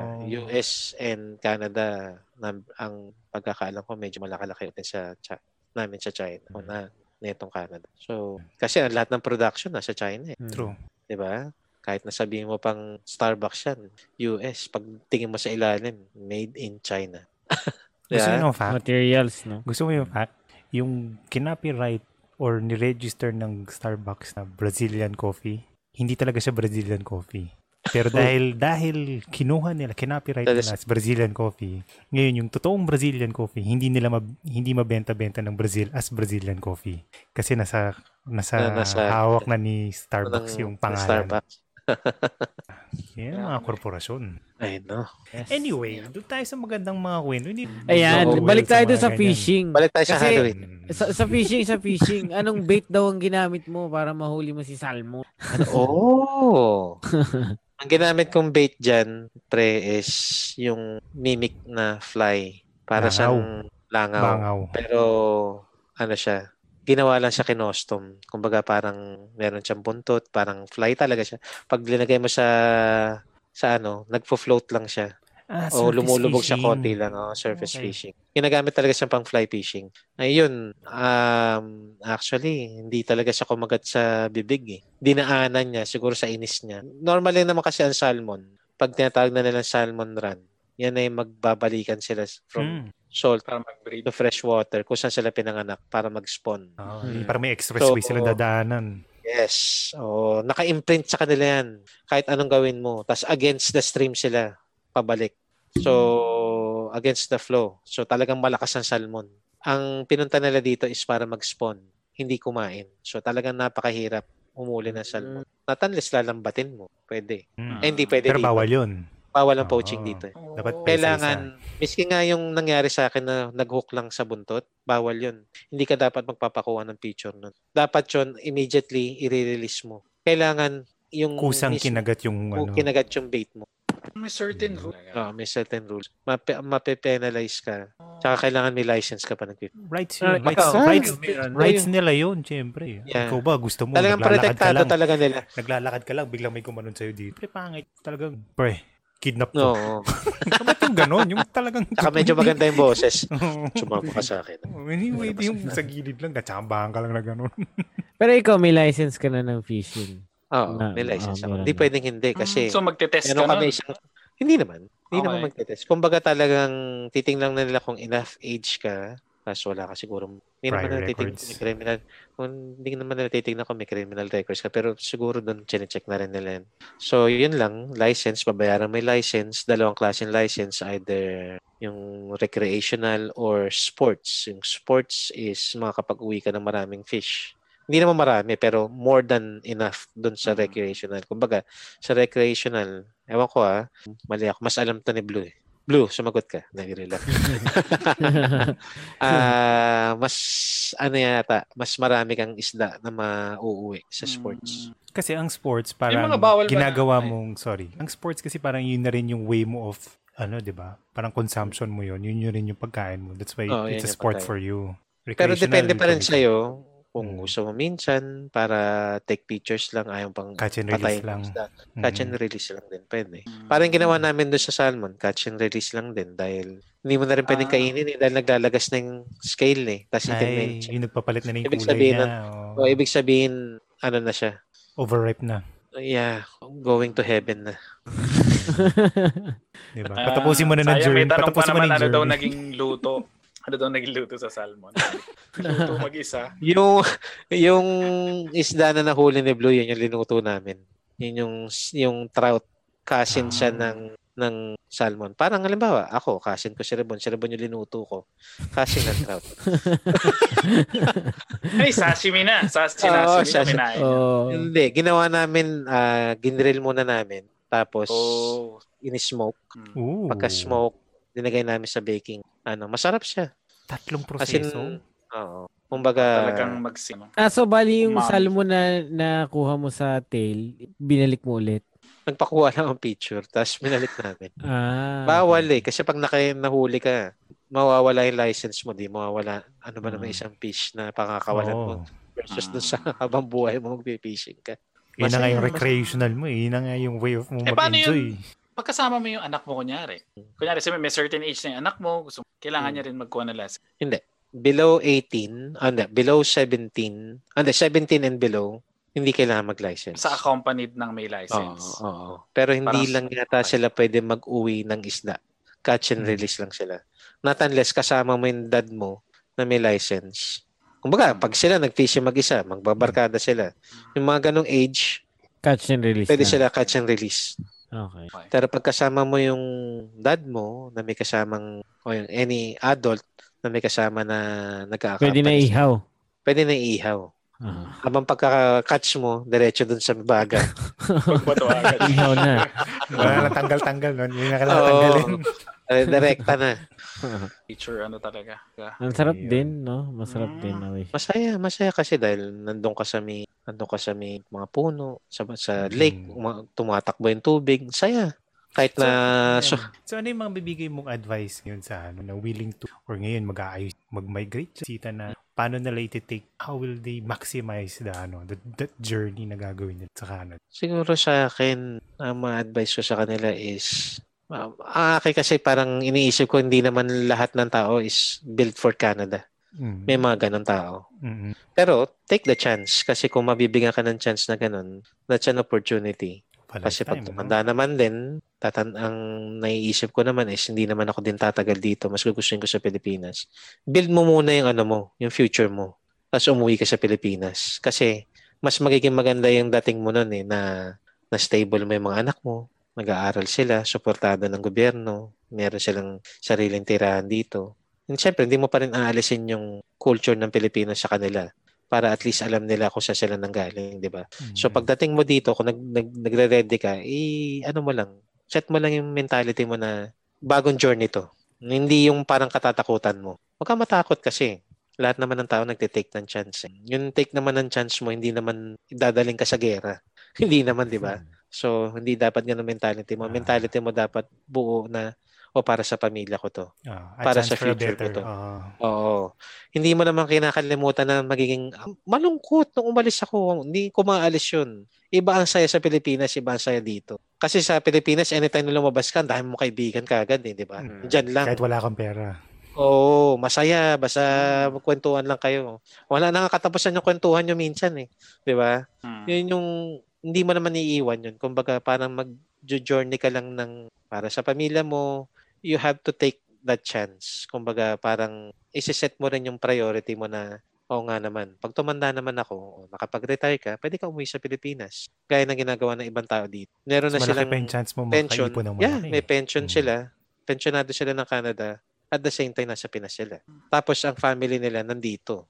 Na pwede ano, na naman second generation na yun. Oh, Yes. Ano yun? I-prep mo na Continue sila. na. Kumbaga, hindi ka rin magiging pabigat sa Pinas kasi dahil may sarili kang investment, may sarili kang pera, Mm-mm. di ba? May retirement money. Masaya ang Pilipinas. Hindi mo maaalis yan kapag nandiyan ka. The best yan. Pero syempre, kung may chance ka makaalis and then go for a better future, Mm. Ang Pilipinas din naman, marami din naman trabaho. Eh. Pero syempre, kung mabibigyan kang chance, try, try mo. Hindi ko naman Ah. sinasabing perfect dito. Hindi rin. Ano rin talaga, mag-strive ka rin din talaga ng kailangan mong magtrabaho. Mas, Pero mas mas relax malaki. ka pag nasa Pinas eh. Pero mas mas, malaki relax na kasi yung ano, no? Mas malaki yung financial reward pag nag Yeah. nagkayod ka dyan eh. Mm, Unlike dito. nadadala mo sa Pinas. Mm, dito Kaya kahit mo magpaaral nagkayod. sa Pilipinas ng marami. Oh, Dito hindi. Kaya tinutulungan ka ng gobyerno. Yun na din take mo ng chance mo. Ma-prep mo yung pamilya mo ng business o ma-prep mo sila sa future nila or ano man ang gusto mong gawin sa Pilipinas. Magtayo ka ng business sa Pilipinas, kinuha mo dito. It's okay. Huwag mo lang ang katakutan. Marami, ako din naman noon, natakot din naman ako. eh. Pero sabi ko, pag hindi namin tinake chance na to, ano meron ako sa Pinas? Mm, na anong meron ako dito. Siyempre, kung iisipin mo, masuso ko sa Pinas dahil nandyan lahat ng kamag-anak ko, nandyan lahat ng kaibigan, masaya sa Pilipinas. Hindi ko pa nga naiikot ang buong Pilipinas eh. Kaya, Alright. pareho kayo So, ni Rebon. Oo. Isa pala na pupunta ko Boracay, one day pa. Wala pang one day, six hours lang. Oo. Buti nga nakapag Boracay eh, di ba? Kaya kayo, Nakakatampi siya. Pero, kaya kayo nagtatanggal ng jealousy ng di oras eh. Talagang kulong na kulong kayo. so, Hindi na ako nagtataka. masasabi ko sa mga kapwa Pinoy na dito, hindi naman madali yung buhay din. Mahirap din. Talagang, you just have to put that mentality na kaya ko to. Lalo na sa Mm. Pinoy, napaka matsagain natin. Napaka masipag natin. Walang hindi kayang gawin talagang Pinoy. Oo. Sa kahit saan mo isalpak talagang pasok ang Pinoy. Imagine mo, no? Kahit anong bansa. Kahit hindi nga English-speaking country. Japan, Saudi. Mag-strive pa rin. eh. Di ba? Kahit anong bansa, meron tayong Pinoy. Tapos talagang nagkakayod. Mga iba nga, nagiging sobrang successful. Mas mayaman pa sila kung sino. Mas mayaman Yeah. pa sila kaysa sa mga locals doon. Mga ganun na Pilipinas. Matutuwa ka rin talaga kasi marami din akong kakilala dito na invest na sa Pilipinas. eh. Which is, that's what I like to see. Ang Mm. investor, kapwa Pilipino. Hmm. Di ba? Foreign investor natin. pero Pinoy siya. Oo, Pinoy, di ba? At least alam natin yung peace ng land natin is the same na nanatili sa atin, di ba? Mm. Eh, Dito rin na naman, ngayon, nabigyan ka rin, ka rin naman ng chance dito. Mm. Nabigyan ka rin naman ng chance dito to, kumbaga ma-experience mo yung kung ano yung privilege na may bibigay siya ng Canada, which is nice din. Iba lang nga talaga, iba yung pag i-compare mo silang dalawa. Mm-mm. Iba yung sa'yo sa Pilipinas, iba yung sa'yo sa Canada, iba yung yung pra, yung mga policies natin sa Pilipinas at saka yung iba yung nagkagisnan natin sa Pilipinas, iba hindi. Mm, totoo yan. Pero ano yan eh, parehong positive, magkaibang spectrum lang. yeah, Eh, Pero So- patagal ng patagal, nababago na rin siya. Nag-iiba na rin. Di ba? Ma-adapt mo rin. Pero hindi mo lang talaga maalis yung pagiging Pinoy mo. Yung pa rin naman yun eh. Oo.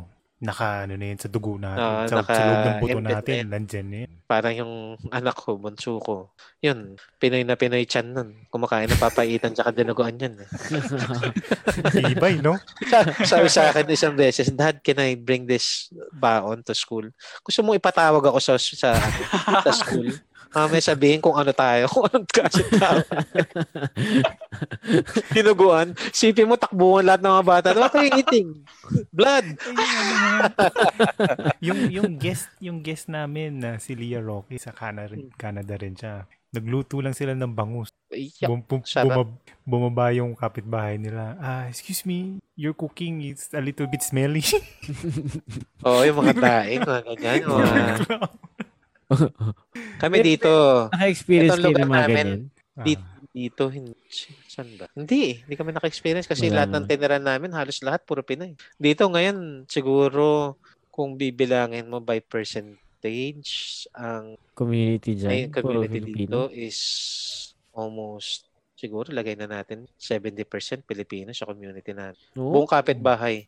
Pa ka kami namin, oh kuya, kamusta? Oh, di ba? Kamusta na? Ganyan. Parang wala ka na Para ka wala nasa ka- Pilipinas. Oo, oh, no? ka na sa Pilipinas. Nakakatutuwa ka. Oo. Miski doon sa lugar na napapa right across the street, Pilipino din halos lahat. Oo. Kakilala rin namin lahat. So, Pwede ka na magluto Masaya. ng danggit dyan. yeah. Nangangal. Na nagluluto ako ng langgit dito sa labas eh. Oo. Mm, Lalapit para, in, para inggitin mo yung mga kapitbahay. Magugulat yung mga saan na niluluto mo ah? Oo. okay din ano. Okay yun na. Parang nasa Pilipinas, no? yeah. Lalo na pag Hmm. nasa Bathurst ka, yung tinatawag nilang parang Manilas sa spot. wow. Yun talagang puro Pilipino doon. Yan ba yung Nandun batis sa Tagalog? Ha? Batis sa Tagalog? Ay, Batis. ang Bathurst? Oo. Pwede, Ba- parang si yung Batter Street, doon kami tum- tumira siguro Ah. mga six years.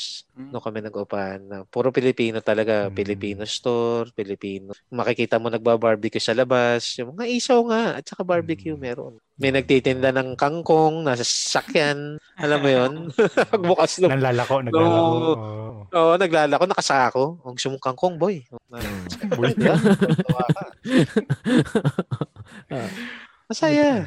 Ano Masaya, eh, masaya kanya-kanya yan namang- pag ano, masaya yan pag maganda yung perspective. Hmm. Pag magdodwell ka sa lungkot, sa ganyan, Oo. iba talaga yung mundo Meron mo. din naman ako na, na nakakilalang ganun, hindi talaga para sa kanila. Which is, Mm. hindi ko rin sila mabiblame. Kasi dahil, kuro, talagang ibang buhay nila sa Pilipinas. Kasi iba Yes. naman kasi, doktor sa Pilipinas, pagdating dito, trabahador. Yes. Sa mga ano. Pero, yung iba, nagiging masaya sila dahil malaking compensation eh. True. Iba nga, nag, nakapag, nurse, nakapagtapos ha, nasa pabrika kasi mas malaki yung sahod eh. Hindi, hindi. Kasi dito walang tinginan kung saan ka nagtatrabaho. Dito, Hindi. ang tao pantay-pantay basta may trabaho ka. It Mm. doesn't really matter kung nagki-cleaning ka. It Ah. doesn't really matter kung Yun yung- nagpupulot ka ng basura. Yun yung Yung mentality maganda. dito.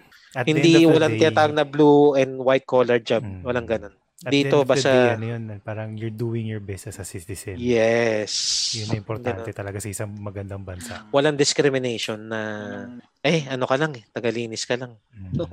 Pan- Hindi mo masasabi minsan. talaga. Oh, Yung masasabi minsan yung naglilinis doon, mas malaki sahod sa'yo o baka meron pang property mas maganda mm. sa'yo. So hindi Diba? mo talaga talagang pwedeng i-judge yung tao. Doon mo lang talaga makikita na masipag. Kahit ano papasok pag Yeah. ipon ba? Pinakamasipag Pilipino minsan nagda-double job. Oo. Talagang puspusan. May makikita kang ganun talaga na proud kasi dahil iba eh. Talagang kinukuha niya yung- sustento niya talagang sa pawis niya. Talagang pagod niya. Mm. lahat ng pinagpursigan niya. Kumbaga, nakatungtong ako dito. It's not something na na para gawin kong parang pagmayabang. Hindi. Tuntong sila dito para magtrabaho. Support yung family nila. Pinagpawisan. Sa dami na Ah. nang na-interview namin sa buhay. Usually, doon mo makikita talaga na kahit ano. Talagang makikita mo sinasabi ng mga locals, mga Pinoys talaga talagang hardworking. Talagang mas gusto nila yung, mas pipiliin nila yung mga Pinoy kasi pag sinabing work, work na Yeah. Ito. Yun yung talagang makikita mo na isang tao. Basta pag sinabing Pinoy talagang ka. Caregiver dito, number one. Gusto sila lahat ng Jewish. Gustong gusto sila lahat ng puti. Kasi napaka maasikaso daw ng Pilipino. Kumbaga, Mm. iba kasi gagawin. Gagawin lang nila yung trabaho na hindi ka nila kakausapin. Kumbaga, parang the companion. ba? motion lang. Oh. Yo, kumbaga I'm I'm paid para linisan lang kita. Not Pakainin to ka. be your friend. Ano. Not to be your Yeah. friend. No. Ah, no no ano no parang no walang walang Chit-chat, connection. chit-chat. Mm. Oo. ang Pinoy daw iba. Talagang kukwentuhan ka, papasyal ka. Kasi talagang meron nung isang client kayo na ng relationship talaga. nakatraba na naging ano ko, ah, customer ko sa Future Shop na 20 years niya na inaalagaan yun ng pamilya na matanda. Wala nang kamag-anak. In the end, ang naging reward sa kanya, yung bahay na pinundar Mana. ng dalawa, tsaka kotse, tsaka dinala lahat ng pamilya. Sipin mo lang yun, nasa Bathurst yun. Yung Bathurst is Jewish area din yun. Isa sa pinakamamahal na mamahalin na Property? na property. Wala na siyang gagawin. Buhay na sila. Binigay sa kanya ng buong buhay. Swerte, no? Sa 20 years niya na hindi niya Pero inasim syempre, yun. na- pinaghirapan niya yun. Pinaghirapan niya na at saka hindi niya alam yun. Oo, tama. Hindi naman niya Walang yun sa kontrata na alagaan mo ako, ibibigay ko sa itong bahay pag Mm. namatay ako. Walang ganun. Mm. Eto, sahod mo, alagaan mo ako, ganyan. Mm. Nag-build sila ng relationship. Eventually, dinala yung pamilya niya, mga anak. Nung namatay, nasa will sa Sa kanya. kanya. Kasi walang kamag-anak eh. Binigay Kumbaga, sa kanya. minahal, bahay. minahal na rin talaga siya Worth nung... ng bahay na yun, siguro mga nasa 2 million, trillion dollar. Kasi Jewish area eh. 150 million Lahat pesos. ng sasakyan, lahat ng ari-arian sa kanya lahat yun. Lahat ng properties, no? Ganon reward, di ba? Isipin mo na lang yun.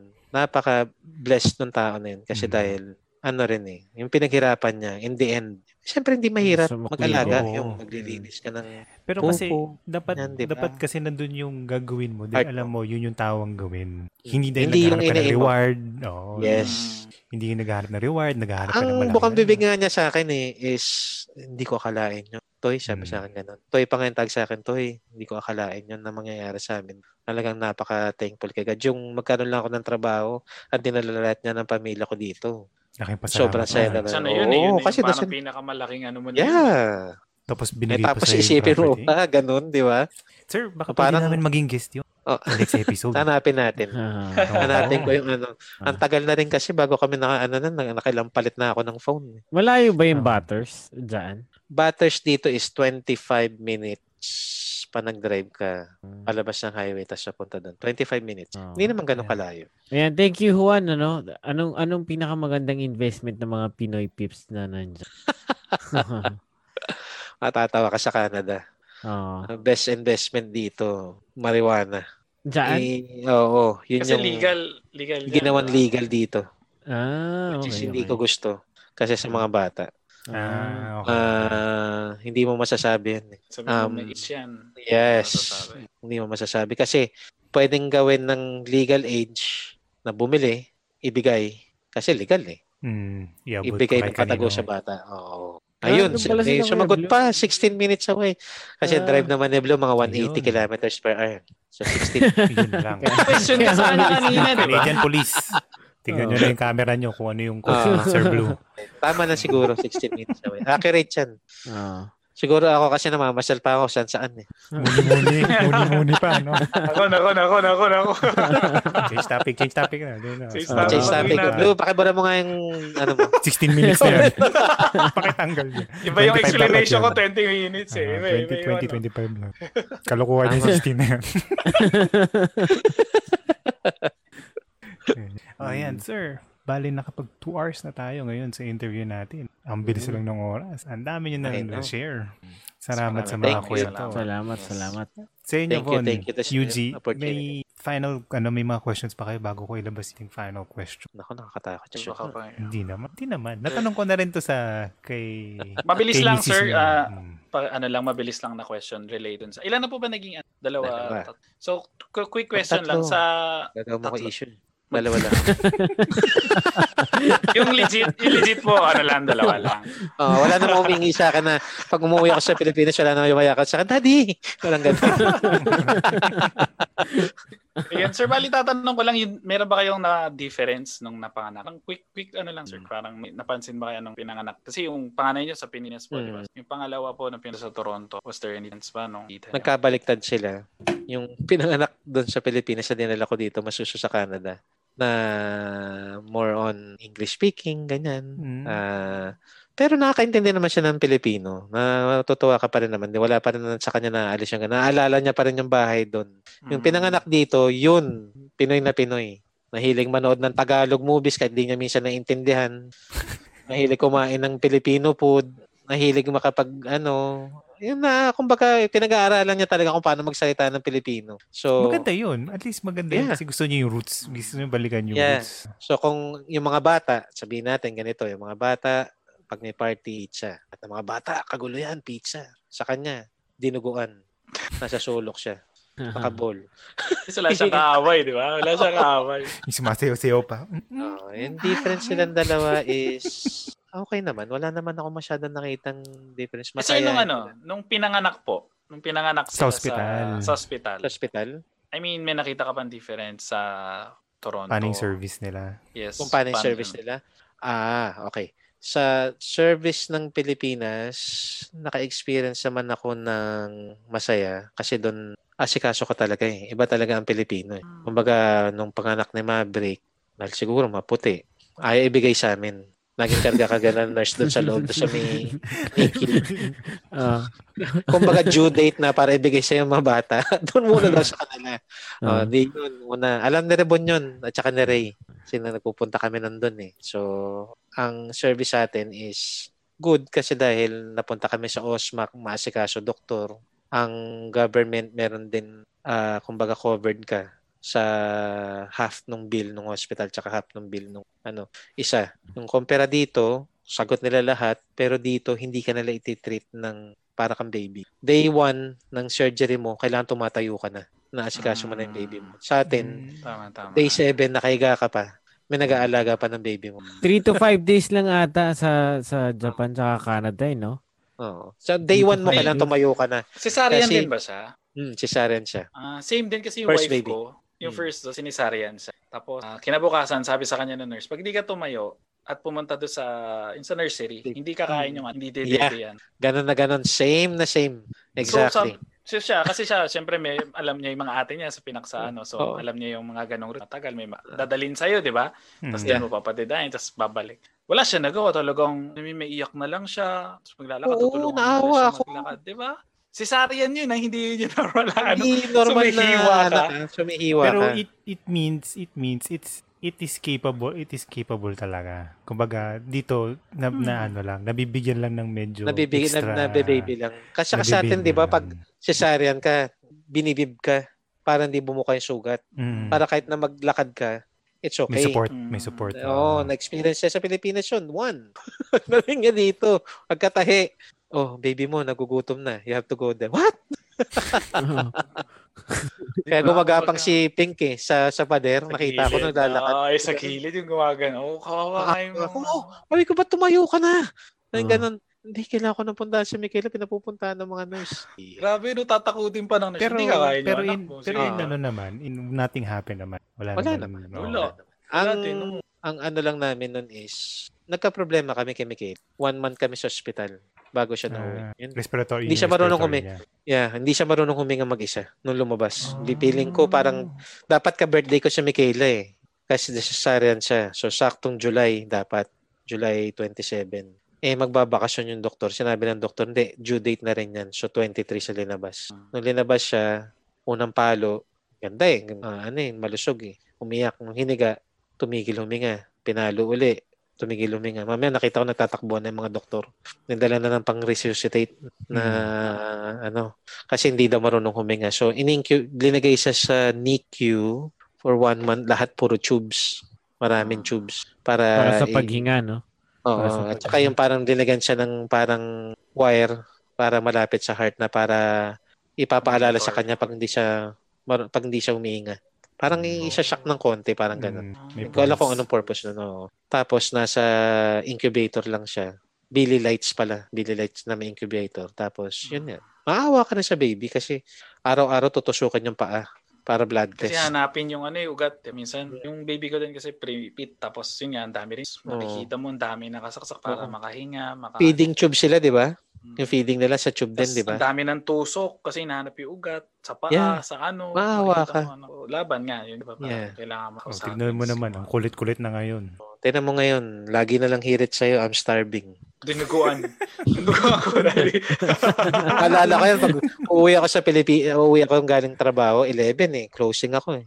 So 11 ng gabi, bababa yung sagdanan, Daddy, I didn't eat dinner. So, pag ganun ako, 11 o'clock, dito na sinabi ko kay Pink, hindi mo pinakain yung bata. Ano ka, pinakain namin yung didn't eat dinner to.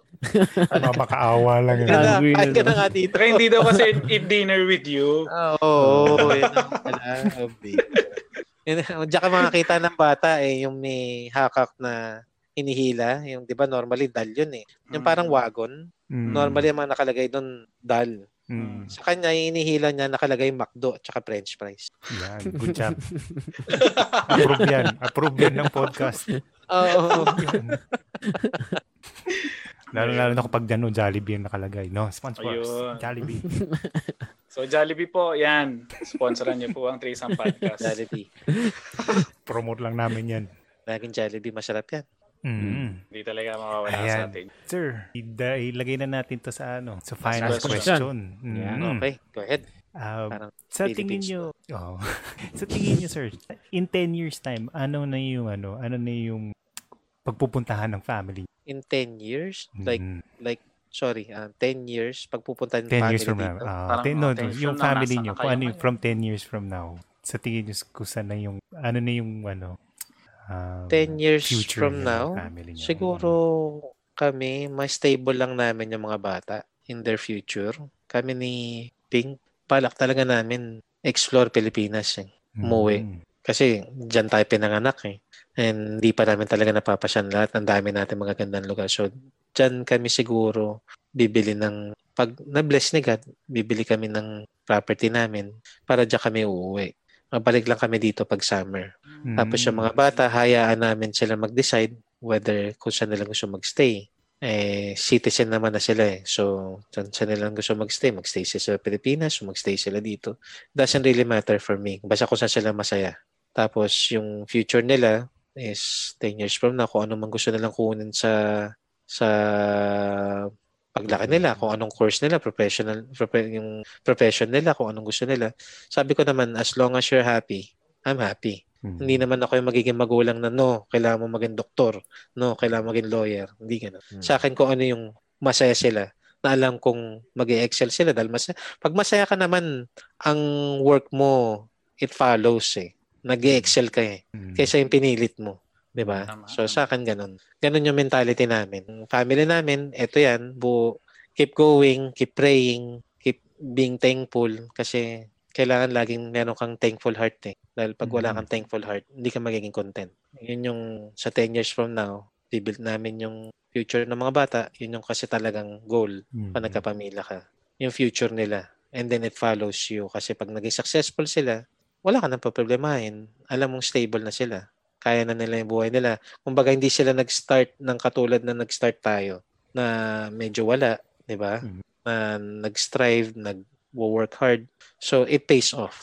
Ang gusto mo lang naman talaga sa pamilya mo is yung maayos mo eh. Hindi naman kailangan talagang Perfect. sumobra-sobrang yaman ka. Mm. Kasi minsan sumobra-sobrang yaman ka, ang problema nandyan eh. Mas marami pa silang Mas marami pa. problema. Oo. Dahil wala ka ng time sa pamilya mo, hindi ka na makakapag-fishing, hindi ka na makakapag-camping, dahil gusto mo na lang trabaho ng trabaho ng trabaho ng trabaho, kumita ng kumita ng Ay, kumita. hindi, tas, hindi, hindi mo lang gusto, wala kang choice. Kasi hinahanap ka ng negosyo na yun na hindi ka pwede Oh, yeah. wala ka. siguro sa akin, yung contentment ko is, para sa akin, inaalaw ko lang talaga. Isa is si God sa Mm. akin. Yung faith ko kay God na kung ano yung pinrovide niya sa akin, nagiging thankful ako.